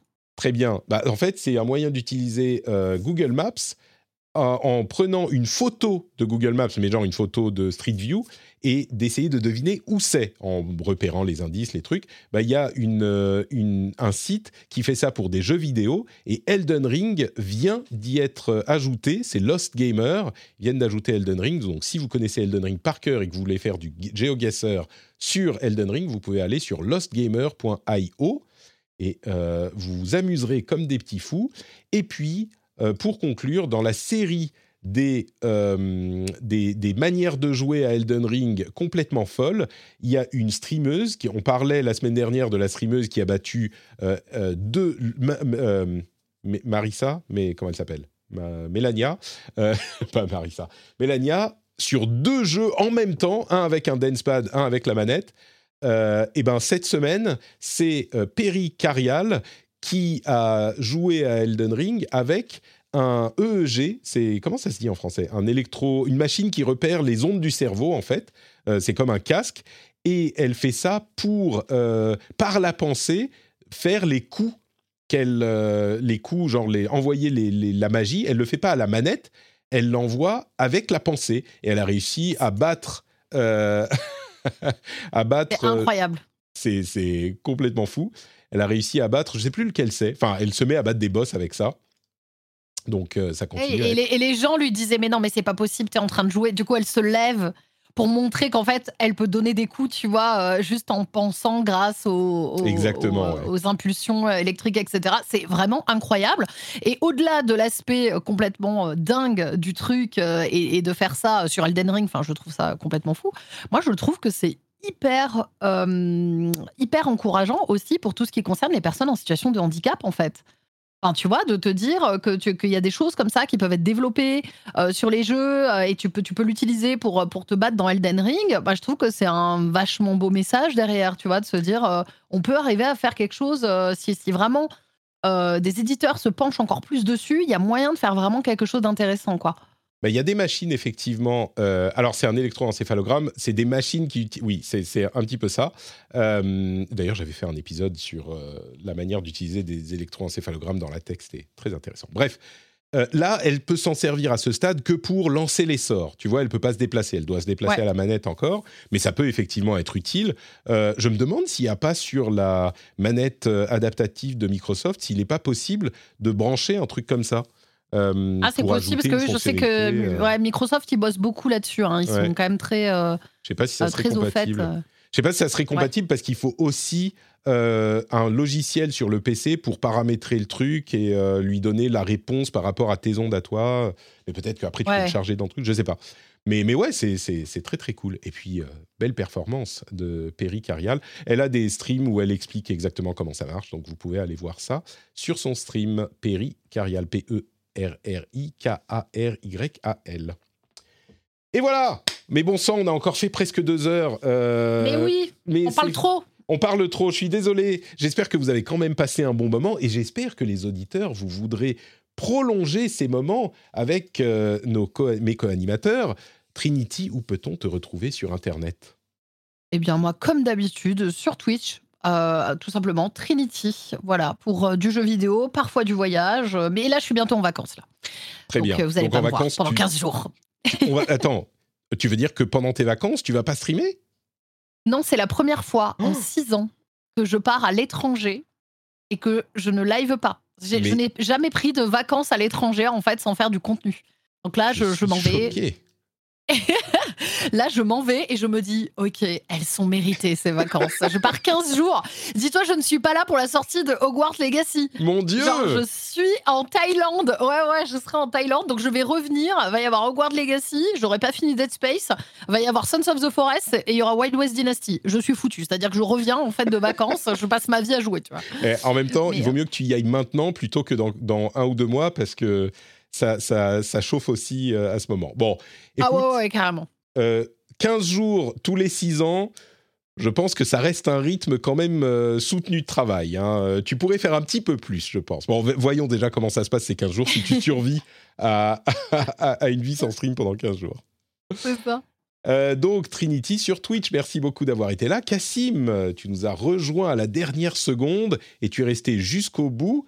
J'apprécie ton sacrifice pour l'émission. Où te retrouve-t-on du mois Oui, et je vais filer parce que j'ai une réunion dans 3 minutes, mais, Ah, euh, mais on peut me retrouver, on peut me retrouver euh, sur Twitter, at notecassim, n o t c 2 s et puis euh, plein de belles choses en ce moment sur Frandroid, euh, surtout pour le gaming, on a plein d'idées. Euh, il y a récemment, on a, on a pu monter en direct sur Twitch une nouvelle machine, un nouveau PC euh, de A à Z. C'était très très cool. Euh, Ça fait un- C'était très ambitieux.